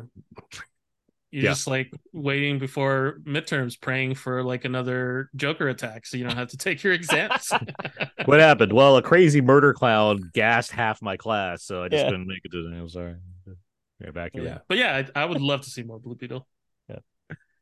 No, I, I agree with you guys. I, I, anyway, that's the thing I do worry about as far as do we, what do we lose in the translation? Right. Um, but I mean, it. I mean, without getting too far into what the movie establishes, there are cool ways I feel like they could follow this story up with Mm, more okay. just Yep. adventures with Blue Beetle. And you could Yeah. continue the family theme and uh spin Mhm. it off slightly in a different way and and Right. continue to explore that. Yeah. Yeah. So I think the the main message is here that we we we enjoy this movie, but these characters especially. I think that the Yeah. thing that stands strongest here. Um. All right. Well, with all of that said, when should people go and see Blue Beetle? It's currently playing in theaters. Jose, when should people see this movie? I watched it in IMAX. Yeah. And Wow. I Premium screen over here. Yeah. yeah. yeah, You know, that being being a part of the the A list uh comes Not with a sponsor. perks. No, but uh pay me and I will definitely do that. There Um you go. We would sell But- out so quickly if A List sponsored our show. we'd Um, we'd sell out so fast you'd see me in a fucking AMC hat. I'd be dressed like Nicole Kidman. um, but yeah, I think actually, um, not necessarily uh IMAX, but uh, Aaron, you mentioned the score, and I actually think the soundtrack is really great too. Like pulling all these amazing songs from all across uh, a bunch of different Latin cultures, actually. So, Mhm. um, just watch it in like a nice either IMAX for good sound or like one of those Dolby Atmos screenings. Yeah, Abe, how about you? Yeah, I think this is like a dollar theater type movie where go support it, but at the same time, like you know, matinee, one of those. Yeah, I saw this at an RPX with Regal Wow, um, because I, I wanted to have a, is a, that, the, a is that the solid look. larger viewing angle, angle screen? Uh, no, that's that's Screen X. Oh, sorry. Okay. That's Screen X where I there's so many premium formats I- now. the way I the where I chose not to see Gran Turismo. Although I'm like, well, I probably should have saw it on Screen X.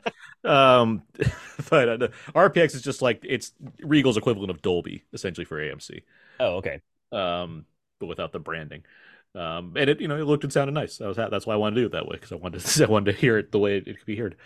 Um, but uh, like the movie itself, I think is it, it's certainly fine. It's certainly fine for a I think a theater experience because I think it it's the kind of movie worth seeing in a theater. I wouldn't necessarily say a giant premium screen, but at the same time, I, I feel like a movie's uh, worth stepping out for. If you're going to step out for if you're gonna step out for Black Adam, you can step out for Blue Beetle. We'll put it that Oh, way. 100 like, you should step out twice for Blue Beetle in that case. So, Fucking I- so so fucking they kill people with skateboards at the end.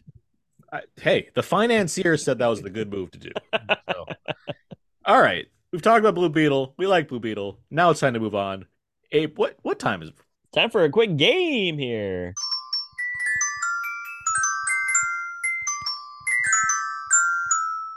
Little known fact, that's actually the sound that plays when George Lopez opens his truck door, but uh, they couldn't afford to pay Aaron, so they said no thanks. No thanks. Yeah. I'm, Real- I'm glad you brought a, a Latin flavor to the xylophone this week. I tried. I, Thank you. I Appreciate tried. One of the few times I You practiced. should you should have switched this it to marimba. Hey, let's not get ahead of ourselves. here. Guys, I have a game for you this week. yes. It is called "You Be Bugging Out." okay, Great I like title. name. Yeah. What I have here is I am go I have many I have multiple movies listed. Uh they all have a theme that I like Abe's approach here. You'll figure it out very quickly, I think. Okay. And what I'm going to do is I'm going to read three trivia facts about said movie, and you have Oh. to guess what the movie is. The facts will make it more obvious as I go on. I like this. Okay. Are Okay, these facts found on IMDb? Yes, they are. Okay, got it. So get, you'll- if you want to cheat, go there. No, Yeah, no, no, know- no, no. I don't know how you allowed. accomplish that because you have to know the movie already. Yeah. Then you'd be defined. Nobody in our time on the show has ever cheated by going on a personal device. Uh, so we're we- we're against that. Yeah. Again, I've, you'd have to like, I guess, take the words I say, put them into Google, then use that to go to IMDb to find the movie I'm referring to. If you can type that fast, you deserve to win by cheating. That's kind of true, also. But here we go. So I'm going to read these trivia facts. If you think you know the answer, say your name and then the answer. Okay, what's the, the title of the game? You be bugging out. You be bugging out. Okay, got it. Okay, here's the first one. Garrett Morris has a cameo that's a reference to an old SNL episode. Huh. Edgar Wright was originally going to direct the superhero film. Abe, Jose, uh, Abe, you got it, Abe. Ant Man. Ant Man is correct. Boom. The He has a third, cameo, and Garrett Morris does, yeah. I The- think I might know the theme of this game. The third one is Scott's brief work at Baskin Robbins was originally going to be Chipotle, but the company did not like their negative portrayal. And look at them now, fucking suffering. So Here's the next one. The title character is named for a bright red star in the constellation of Orion. huh. The lead character is only in this film for 14.5 minutes. This is Michael Keaton's favorite film of his own.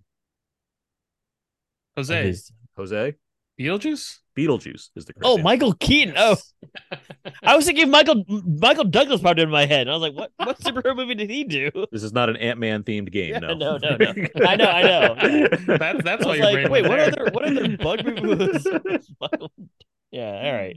All right, here's the next one.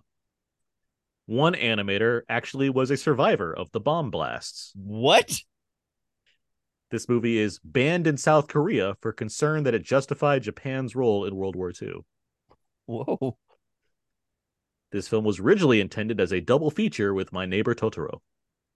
Uh, Abe, Abe, Grave of the Fireflies. that is correct. Wow, I didn't know it was banned in South Korea. Yeah, they said fuck this movie. It's a hard, it's a hard movie to watch, but I, I, yeah, Yeah. I get, I know there's a lot of tension in in in those parts. Here's the next one. The tagline "Be afraid, be very afraid" came from producer Mel Brooks. Jose, Jose, B movie? incorrect. Ah, that would be amazing.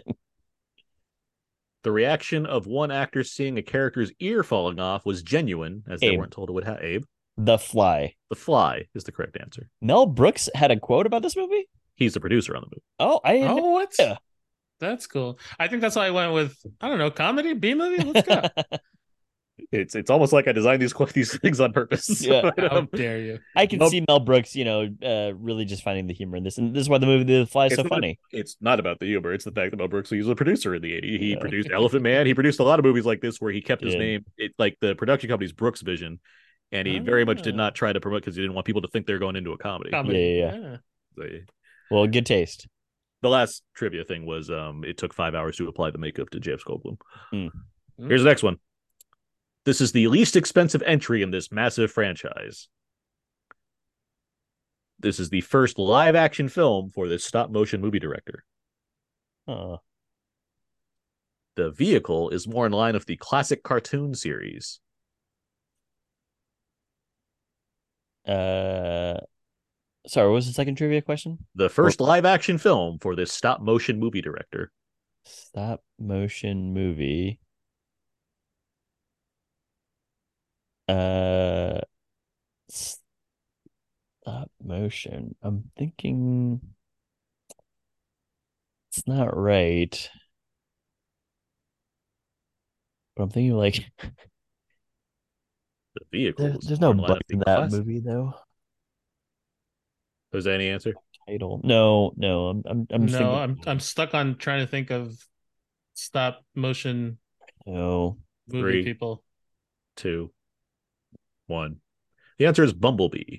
Bumblebee. Oh, Oh, I was thinking of uh, another Tim Burton movie, but yeah.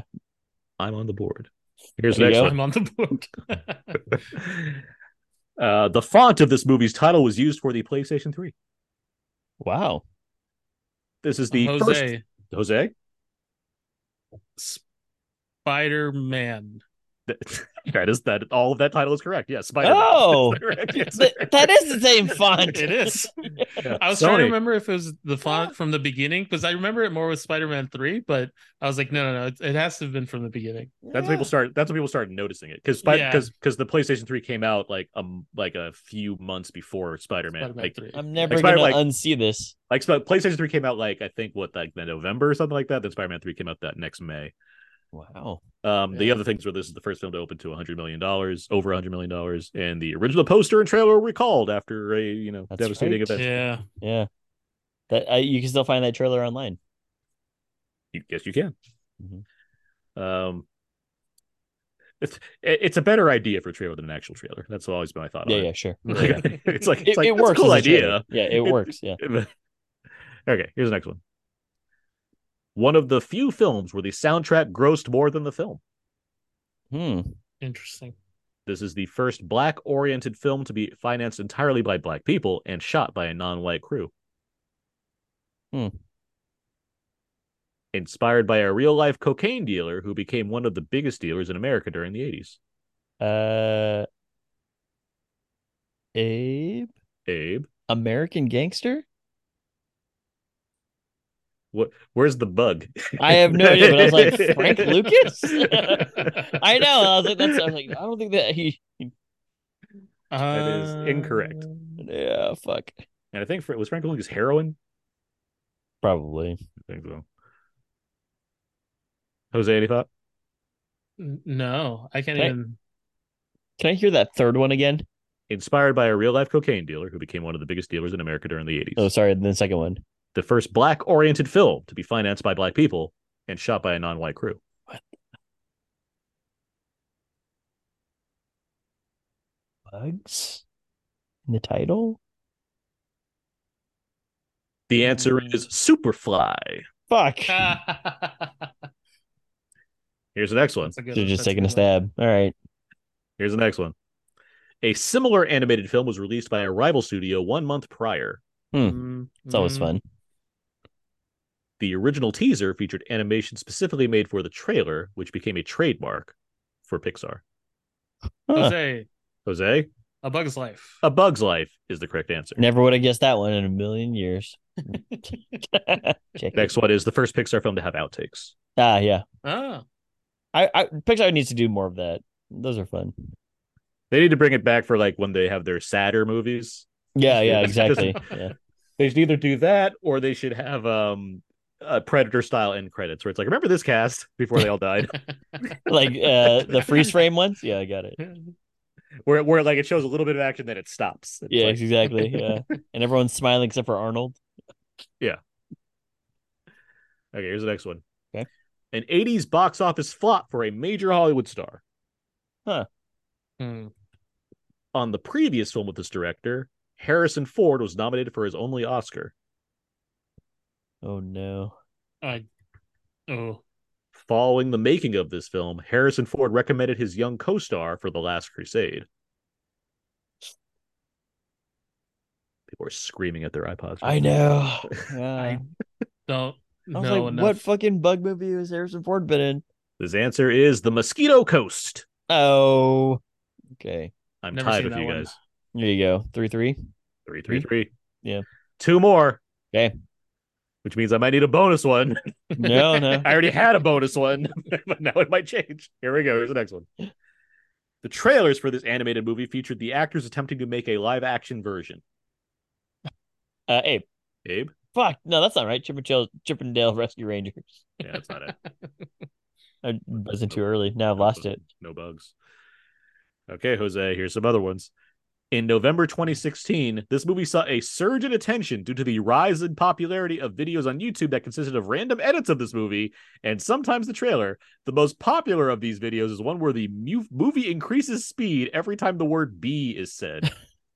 Jose B movie. I was waiting for you to finish the clue, but I was like, "Ah, this is B movie. Have Like, you I guys haven't- watched those? They're I haven't so watched good. that. That sounds really funny. I've seen to it. me. I've seen It really reverse speeds up it, every time they say B. That's funny. Yes. Um, Jerry Seinfeld says he doesn't want to make a sequel because it would take away from the uniqueness of the original. That's the reason. Okay. Yep. Not because everyone fucking hated that movie. Yeah, exactly. I remember that when those trailers came out and it was like it was Rock and Seinfeld just in costumes. I was like, this should be the movie. Like, what are we doing with this nonsense version? This should be. This is hilarious. like, yeah, the movie was not that. Mhm. Um, all right, this is technically the last one. So, Abe, Okay. you have to get this to tie it up, or Jose wins. okay. Wow. right. I'm gonna I'm gonna miss it on purpose Beyond- and so beyond the that- audience will be like, that, did he actually really win or not? Oh, I have I have other backups that I I chose to leave off because they seem too hard to me. But Got it. but I'll look up one now just to have it ready. All right. Um, okay, here's here's this one. Eddie Furlong was arrested a few hours after attending the premiere. Oh no. What? That's, that that fact really was funny to No, me. but also like how many fucking movies has been has Eddie Furlong been in? I'd be surprised if you're like, oh yeah, Eddie Furlong from this. here's a, here's the next. I also feel like he was maybe arrested lots of times. Yes, yeah. You're not wrong. Uh, Nicolas Cage was initially cast as the villain, but dropped out. He intended to play the role of a Jamaican accent, much to director Michel Gondry's dismay. Jose, Jose, the Green Hornet. the Green Hornet is the correct answer. Seth Rogen shed 30 pounds to play the role. Uh, Wow. With that, Abe, you were close, but no Ah. cigar, as it was Jose's game to take this week. Let's go. I think job, this is Jose. the first time I've won one. That What? Can't you probably won once. In 30 years we've been in the show? I mean, you're a former Summer Gamble champion, so I mean that, Yeah. that That's true. right That's- there. That's actually that's I actually picked too early. to do. Yeah. Which Abe does not Jose. have that. I came in third one time. you did. no, no, good job, Jose. That was that was good. Yeah. Thanks for the game. That was fun. yeah, that was a good one. Well, that was it took more prep. Was- I like I got locked into the ideas like, well, I got to do all this now. So I'm making like 11, 11 different answers. Sometimes I have really good game ideas. I'm like, this is actually hard to do, so I gotta skip it. because I'm like sorting through all these trivia pages. I'm like, I gotta find ones that aren't like obvious and aren't too Right. obscure. Yeah. yeah. All right, let's move on now. Let's get some Out Now feedback. Feedback, feedback, feedback. This is where I go over the various questions answered on our Facebook page, facebook.com slash on podcast. We asked a number of questions to the listeners. They gave some answers, and one of the listeners gave us a question as well this Alright. week. Jose, feel free to throw in as much as you can as we go through these. First question here is which bug themed superhero is your favorite? Which would you like to be for a week? Todd Liebenau has Spider Man. Phil Purd writes Black Widow is for favorite, but I think Blue Beetle would have fun powers to borrow for a week. And Christopher Hill writes Ant Man. Philip, I don't know. I mean, the whole entire clothes burning off and then you reappearing naked is pretty tough. I think he got over that eventually, though. Yeah, but he messed up with his favorite pair of sneakers, you know? well, yeah, no one likes that. Yeah. What what did he say? Like his favorite sixes or something like that? I forget what, what brands they were, but yeah. Yeah. Um, have you guys ever seen this weird show from when I was a kid called Big Bad Beetleborgs? I yes. I was so I so figured you were going to say Big Bad Beetleborgs, but I didn't want. But so I'm so happy that It's- that's what happened. the, the erasure on this is crazy, Jose. I love that show. So and then dumb. the It was Metallix too. Metallix. Yep. Yep. Great show. Great show. Yeah. I'm sure if I watched it again, I may not enjoy it as much, but I I had so much fun with that show. Would you also want to be them for a week, Yeah, dude. Just like Okay. hanging out at a Super comic store, Yeah, of course. sick, Yeah. Like a house with like whimsical, whimsical ghouls and vampires. Yeah, like classic uh freaking Universal monsters. right? Like- Yeah. And like an Elvis ghost. Yeah. Yeah, Okay. Good stuff. Good stuff. um, I do really like the tick actually. Yeah. Um, That was I- gonna be my answer too. Like for both for both questions, it'd be the tick. the tick. I mean, I'd probably like I'd probably be Spider Man for a week because we're swinging around and stuff. That's cool. Sure. Yeah. But the tick, I mean, is so fun. Like he's such a fun character in any form, whether it's the cartoon, the comic, the the Patrick Warburton series, or the Peter Serafinowicz series, which was great. And I'm so it was great on Amazon. Yeah, that show was cool. Uh, but the tick, I, I really like the tick. I would more tick representation needs to be out there. Exactly. All right, our next question: Who are your favorite superhero family members? Justin Weatherby has Shazam.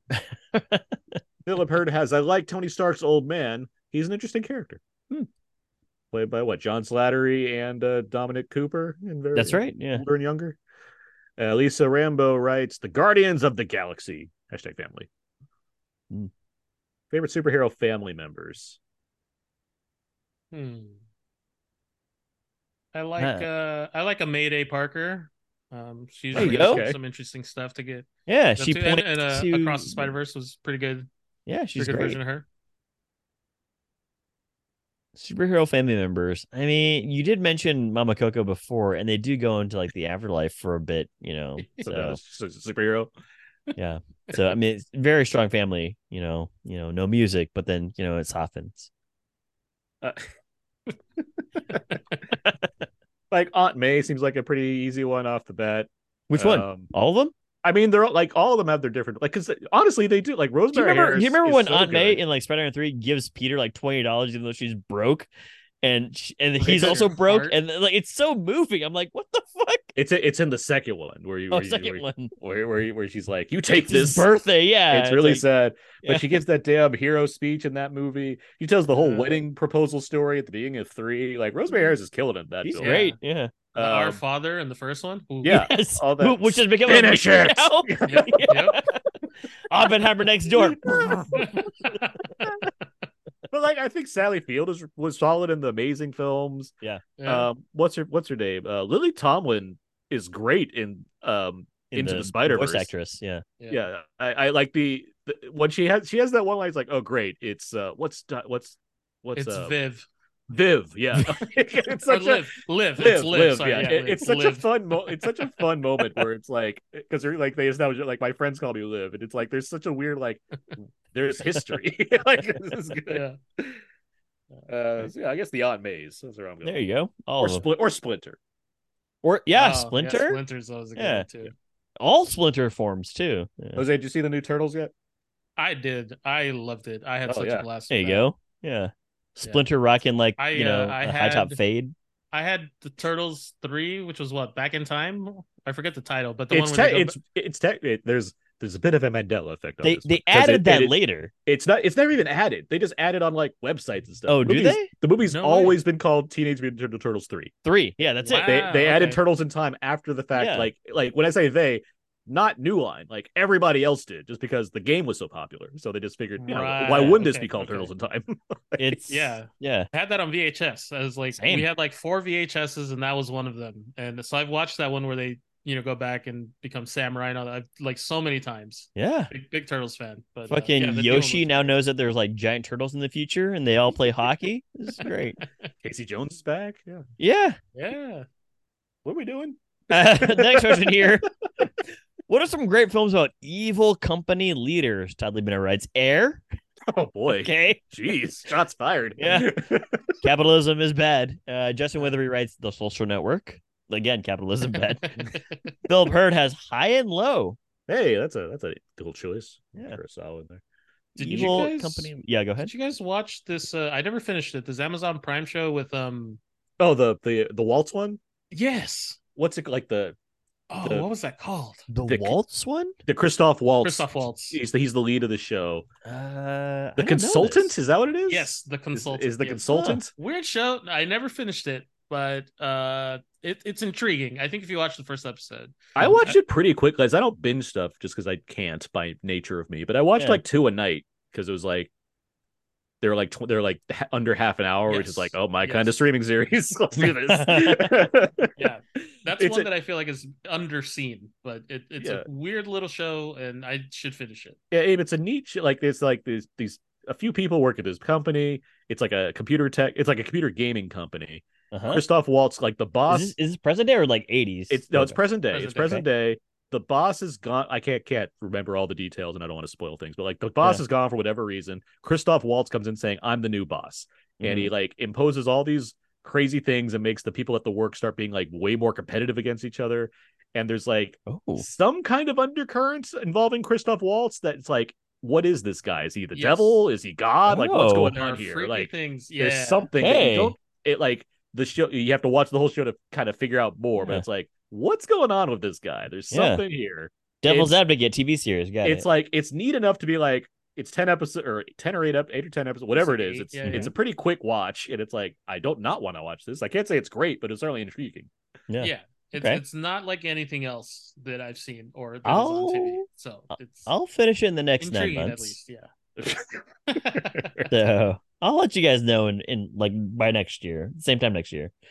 Uh, I'm gonna add in Monsters Inc. with uh, Henry J. Waternoose. with the That guy's a dick. Jay, uh, james coburn James Coburn. Yeah. Yeah. Sully, you're our best scarer. And then like, I want these kids because I hate kids. Like, what the fuck? You're depleting Uh, our energy resources. next question we have here what are your favorite films with latino led cast Hmm.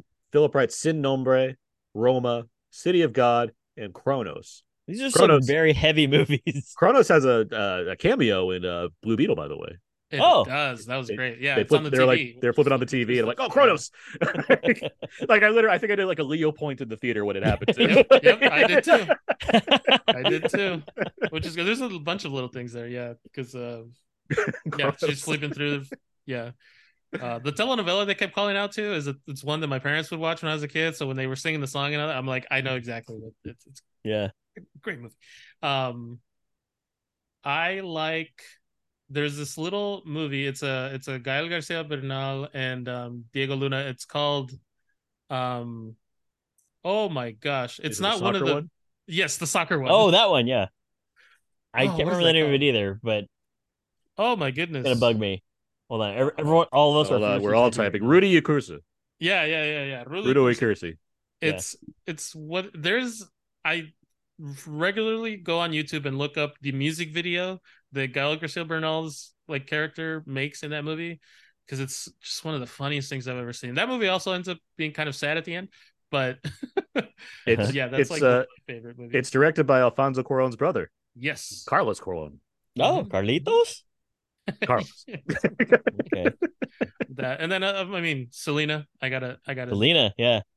You know, that's Another James That's Edward. Almost. I'm gonna throw in a stand and deliver. oh, the calculus. yeah. Yeah, but also like the part where Andy Garcia freaks out. Nobody accuses me. Like, What I- Andy, what I what I love is that I I forgot that that I I because I've seen that movie plenty, but I forgot that that scene was in there. So then when you see Ghostbusters and he does the freak out when someone the calls me the Jaws mayor," and then I realized that's him fucking referencing Stand and Deliver. Nobody has the right to Uh. accuse me of whatever. But there's also like you know it's such an '80s movie that that the, his uh, his co-star in that scene uh, is like the KFC guy from the commercials Uh-huh. back in the day. Uh, so yeah, pretty great. But yeah, at the end there, the ending always gets me when the secretary is like reading all the AP scores of all these students. Uh, And then it flashes their their their uh their face on the screen, and it's like you know Angel Guzman five, and I'm like, oh fuck! But even though all these people were like not really real characters, so like they're a bu- bu- They're, uh, blend of characters. But yeah, there are two movies that are like very similar based on a true story things that I love that are very like by the numbers, but I enjoy them. One of them with George Lopez called Spare Parts, yes, Yeah. um, which I like, and uh, I had a lot of fun watching It's like because I the, was an the engi- robotics competition. Yep. Yep. Yeah. I was What's an it- engineering student. Uh, I it's- built is robots. Isn't it set? Isn't it set at UC Santa Barbara? Uh, yeah, I believe it is. That's where they go That's to where it compete. Yeah, because Hey-o. the guy, it's like Nobody the- cares about there's a UC big Santa Barbara. at the end of the the kids had not seen the ocean yet or something like that. Yeah, Yeah, I mean, some Um, people just like having great educations and you know being in a nice area as opposed to being stuck in like some smelly Berkeley town. sorry that we invented the atomic bomb. Yeah, good job. You should Way to go. apologize. I should apologize. What was the second Um, one, Jose? The second one is uh McFarland USA with uh There you go. They also see the ocean in that movie. So yeah. I, I I just I finally watched that movie for the first time. What? Um, yeah, it does the job. It's a it's Yeah, a solid it's, a solid. it's Disney exactly what sports you think it's gonna be, right? Like and yeah. Yeah. Yeah. But I like them. got They're, like they're uh, the cozy. song from Juanes in there. It's great. Yeah, yeah, yeah. yeah. Juntos. some um i mean um philip already mentioned city of god which is one of my favorite movies ever but Mm-hmm. Yeah. um some more recent ones i mean in the heights i really like um In the Heights was a lot of fun. i'll uh, throw out i i really like um this john leguizamo movie that he directed critical thinking that came out uh, like a couple years ago Yeah, now that was, that was pretty recent. i i really I like that movie so i just like shouting out whenever i can Mm-hmm. Um, legs. Is my is one of my quotes in that one yes it is um Is this because the I one you showed me the box cover? yeah, but uh because I or it's like one of the I'm not on the I, I we we checked to see if I was on Yeah, the on the 'cause back, it's- yeah. It's just so many it's, it got it got screwed by the pandemic and stuff, but like Uh, I really like that movie. I think it's really solid. Speaking of sports movies, it's a solid chess sports movie. So there you go. Oh, Yeah. I, I Um, gotta check that out. I think it's a good one. Um yeah, all right. What's next? Next question here is what are some notable films featuring alien technology used by humans? Philip Hurd has the fifth the fifth element, District Nine, and They Live. Those are great answers. Those are Yeah. yeah. Lisa Rambo writes Independence Day and Stargate. Justin Weatherly writes Cowboys versus Aliens. Also, I would put Galaxy Quest on on this list. Uh, yeah, Galaxy Quest, of course. Great one. They're they're literally taking alien technology. like, yeah. Um, people using alien technology. What else? what else Uh, is it? What else? It's not Star Wars. yeah, I was, I was like, you know, the first movie that comes to mind for this is Contact, where I actually like the explanation at the end there, where the aliens are like, we don't know what the fuck this is either. We also just built the same construct, and we wanted to know if you guys knew what it was. I was like, oh, pretty cool. Um, What else is there? they're like using. I guess Prometheus. Yeah, Oh, yeah. Prometheus. Yeah. Uh, it- so much so that even the android's just like, let me try and see what these aliens will do. Hope he doesn't knock my head off. Whoops! It happens. Starman. Uh, I'll put Starman out there also. There you go. Carpenter Does Starman. Zathura count? I Yeah, like that- that movie. The thorough, yeah. It's a board game, but I guess. I mean, have you It's seen like in poster? space, kind of. Yeah. um. All right. Uh, what's next here? What's your favorite film set in Miami or Florida? Hmm. Irene Johnson has Out of Sight, One Night in Miami, and Bad Boys. What you gonna do? Mark Pace's friend of the show has Bad Boys 2. Philip Hurd has Chef. Christopher Hill has the Bad Boys films, and Lisa Rambo has The Punisher. Ooh. Oh. I no mean, one said Scarface. you know, Too Fast, Too Furious. Too Fast and Furious, obviously. Yeah. Um, I'm surprised, given the Uh, cult fa- fandom that Miami Vice has developed, that that didn't come up on Miami Vice. Michael Mann. Yeah. Oh man. Um, let's see. Crawl. What? Oh, Crawl. Crawl. Yeah, Crawl's a The- Florida with film. the Yeah, for crocodile? sure. Yeah. Yeah. Yeah. Alligator. Alligators. Alligators. Sorry, Yeah. sorry. Uh, Flooding. Uh, True Lies notably has a bomb go off in the Florida Keys. That's that's true. Yeah, that's actually where the, the action, the third, the third set piece takes place, right? Yeah, they're, It's, they're, uh, it's they're not a movie, but it stars uh, Wayne the Dia Silent Johnson, uh, which of course I'm talking about the masterpiece television series Ballers. Oh, now on Netflix. That's right. Yeah, John David Washington. Yeah, JD yeah. W. right. I mean, if we're going TV here, this is- I'd love the the Dexter stuff. So Ace Ventura's that's Miami, right? The that's Dolphins? that's a Miami one. Yeah, The Florida Project. yeah. yeah. Look at Uh, look at the floodgates opening now. Waves. Waves, great trailer with Frank Ocean song. Yeah. So- It's, it's also a good movie. This is Uh, true. Yeah. Oh, Moonlight. Moonlight, of course. Yes. Yeah, One of my favorite films from the last decade. And then an actual uh, rock movie, uh, Pain and Gain, is in Miami, isn't it? Pain and Gain. Oh yeah, it is. Yeah, Yeah, it yeah. is. They're exactly right. The Rock just losing it, barbecuing people. Yeah. Oh, oh. Uh, Denzel. Speaking of Denzel, um, Out of Time. Out of Time is my is a Out of time. Yeah, that would be that would be so much fun. Yeah. Oh I guess there's a lot of Miami movies. Oh, there's lots. Yeah, we Yeah, yeah, yeah. call them all at the same Right. seconds. yeah. um, what's next? Well, the next question here is who would voice the computer helping you with your super suit? Luke White Thompson, friend of the show, has Mr. T. I put it Luke. Luke, turn left. Uh, Todd Liebenow has Dr. Bunsen, honeydew. Philip Hurd writes Emma Thompson could help me cal- keep calm in stressful situations. Oh, that's And cool. Justin Weather writes Liz Hurley, hands down. Okay. This is a tough question because there's a lot of options here. Yeah, do What- you want like an authoritative person helping you out? Do you want like A supportive? British person helping you out. Yeah, they just sound I feel like you want a combination of those things, where it's someone that's like friendly but also authoritative but also British, But also British. All of those things combined. Uh, Um, in my mind, for whatever reason, keeps going to Sean Connery. Um, That'd be tough sometimes under stressful situations, but I could, I could, I could dig I it. I feel like there'd be fun to be had there, though. Where like if Sean Connery's interacting with you, Mm, mhm. it'd also be very morbid because like the, the voice of Sean Connery is talking to me. Yeah. Uh, the idea is got this Scottish brogue, and he'd kind of like make fun of you while doing your thing, but also he'd still want to be helpful. Be like, "Yeah, the man now, dog." Yeah, I was like, "Yeah, all right." That's uh, I'm going with uh maybe a similar attempt to what they wanted to do with Becky G here, but I'm going with uh Salma Hayek. Boom. I need a- I There need a little go. Spanglish, you know? Yeah, I like it, especially at the end there where she's like mixing it in. Yeah, yeah, that was good. That was funny. I like that. I'm gonna go with Keith David. oh, that's a good one. That's a fucking great answer. That Just is a great fucking like That's really good. giving me some directions, but also confidently boosting me up. But he could be funny too. If I can't get if I can't get Connery, Hopkins. I think Hopkins. would also work Hopkins. Oh, that's a good Hey. one too. Yeah, Yeah, he'd have fun with like, that. Uh, Yeah. Classic voice actors too, like a, maybe like a Clancy Brown. Clancy Uh-huh. Brown. That'd be That's- amazing. Yeah, That's a good one. These are these are good. yeah. I think we got Uh, this or, locked. Or here you go. You know how people wish for three wishes? Yes. Frank Caliendo. so So that he can do so you can do different voices. so you can just ask him, "Hey, Frank, can you do this today?" Like, Yeah, yeah, sure. Can you do the Madden voice today? Yeah, yeah. Give me a give me a Paul Giamatti today, please. Yeah. Do I do some Patrick Stewart? What? All right, fine.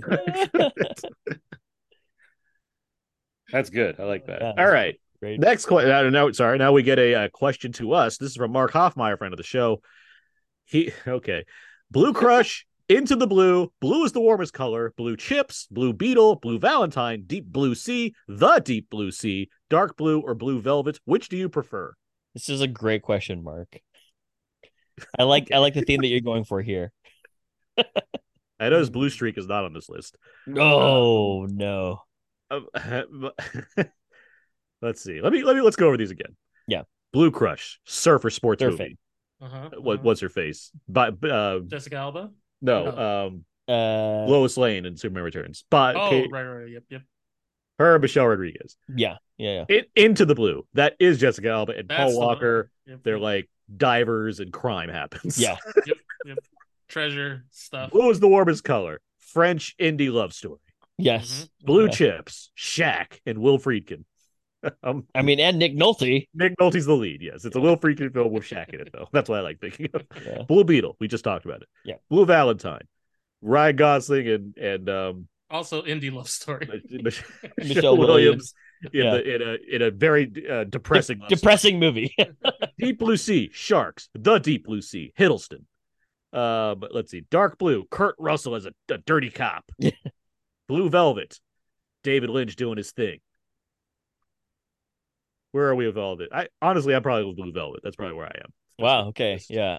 I'm gonna go with a Mark Harsmar favorite. I'm gonna go Deep Blue Sea. Give me, give what him start to swim backwards. Too. I one of the like first movies I saw in the theaters. I think. Wow. Deep Blue Sea. There you go. Okay. I don't know why, because that's I I want to say that's a rated R movie. It is, and it's 98. Yeah, I All think. I definitely snuck into that. There Okay. you go. All right. You didn't sneak into the Deep Blue Sea though, with, with Rachel Weisz and Tom Hiddleston. I did not. Rachel Weisz. I just remember Samuel L. Jackson getting eaten. That's like the, I mean, that's probably the moment from that movie, but it's it's stuck in my mind for so long. I didn't see it in theaters, but my mom did, and she told me about that scene. Like, what? Sam Jackson gets eaten by a shark in this movie?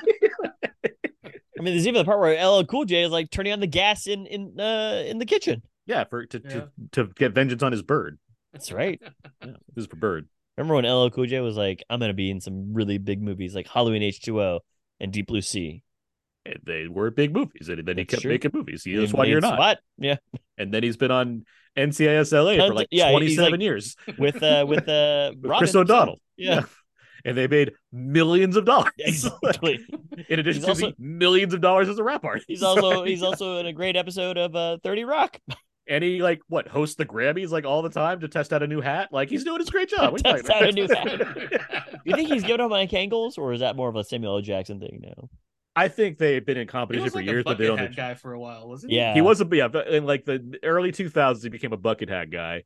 But every time I see him now, it's always it's always a it's either a Kangol or something similar. Yeah, Yeah. And it's all it's a, and I only, I only see him like twice a year. Once is like a you commercial. see him I- twice a year. Yes, he's like In he's like a fucking groundhog. It's either a commercial. it's either I it's either I've accidentally stumbled onto CBS and it's commercial for NCIS, or Yeah. it's or it's the Grammys and LL Cool J hosts again. And I'm like, all right, Boom. cool. I have nothing against LL Cool J. Nothing. also Don't- I just don't like, seem to watch anything he's involved with. He also did one of those like celebrity fitness things, didn't he? Like there was definitely I'm sure like he did, a 'cause LL you're Cool SWAT or you're not. workout. I remember have you seen LL Cool J and SWAT? He worked out. oh yeah, he's he's extremely Takes ripped. off his shirt, starts singing the And like that's song. that's the arc for his like the idea is that his character used to be like Jerry O'Connell and Stand By Me, but he worked out a lot. Now he's on the SWAT team. Uh, so that's not go. enough feedback. Feedback, feedback, feedback.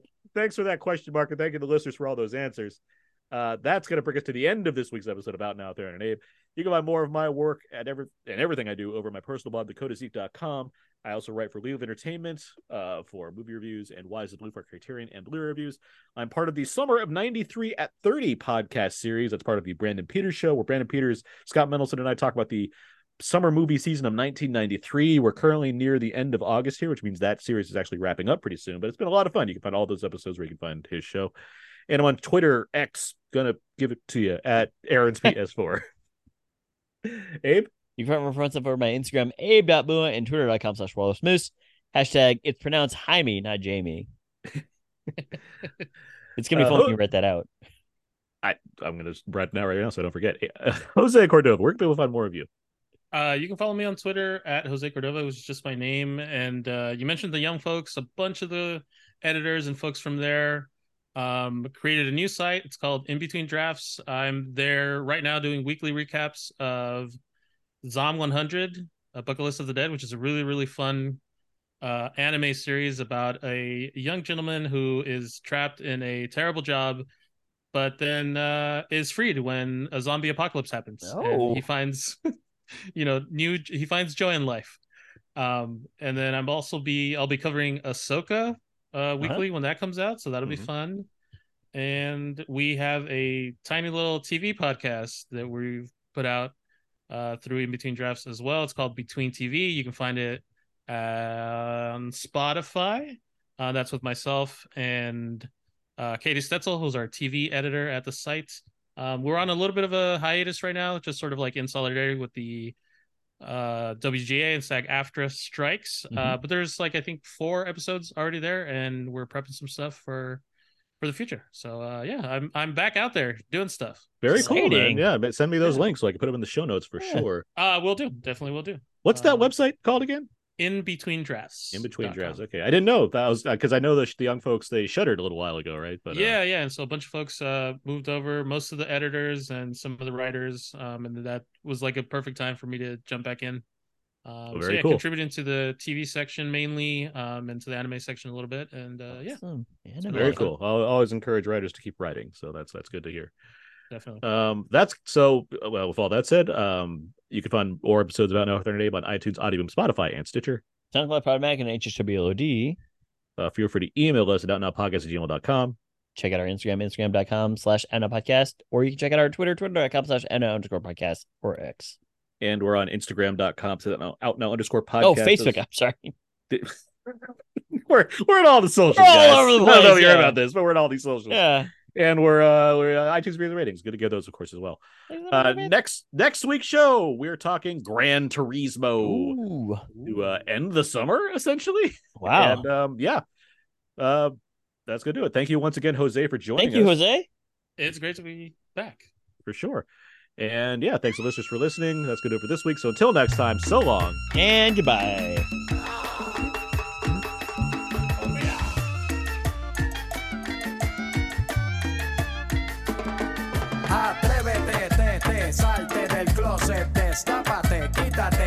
Esmalte,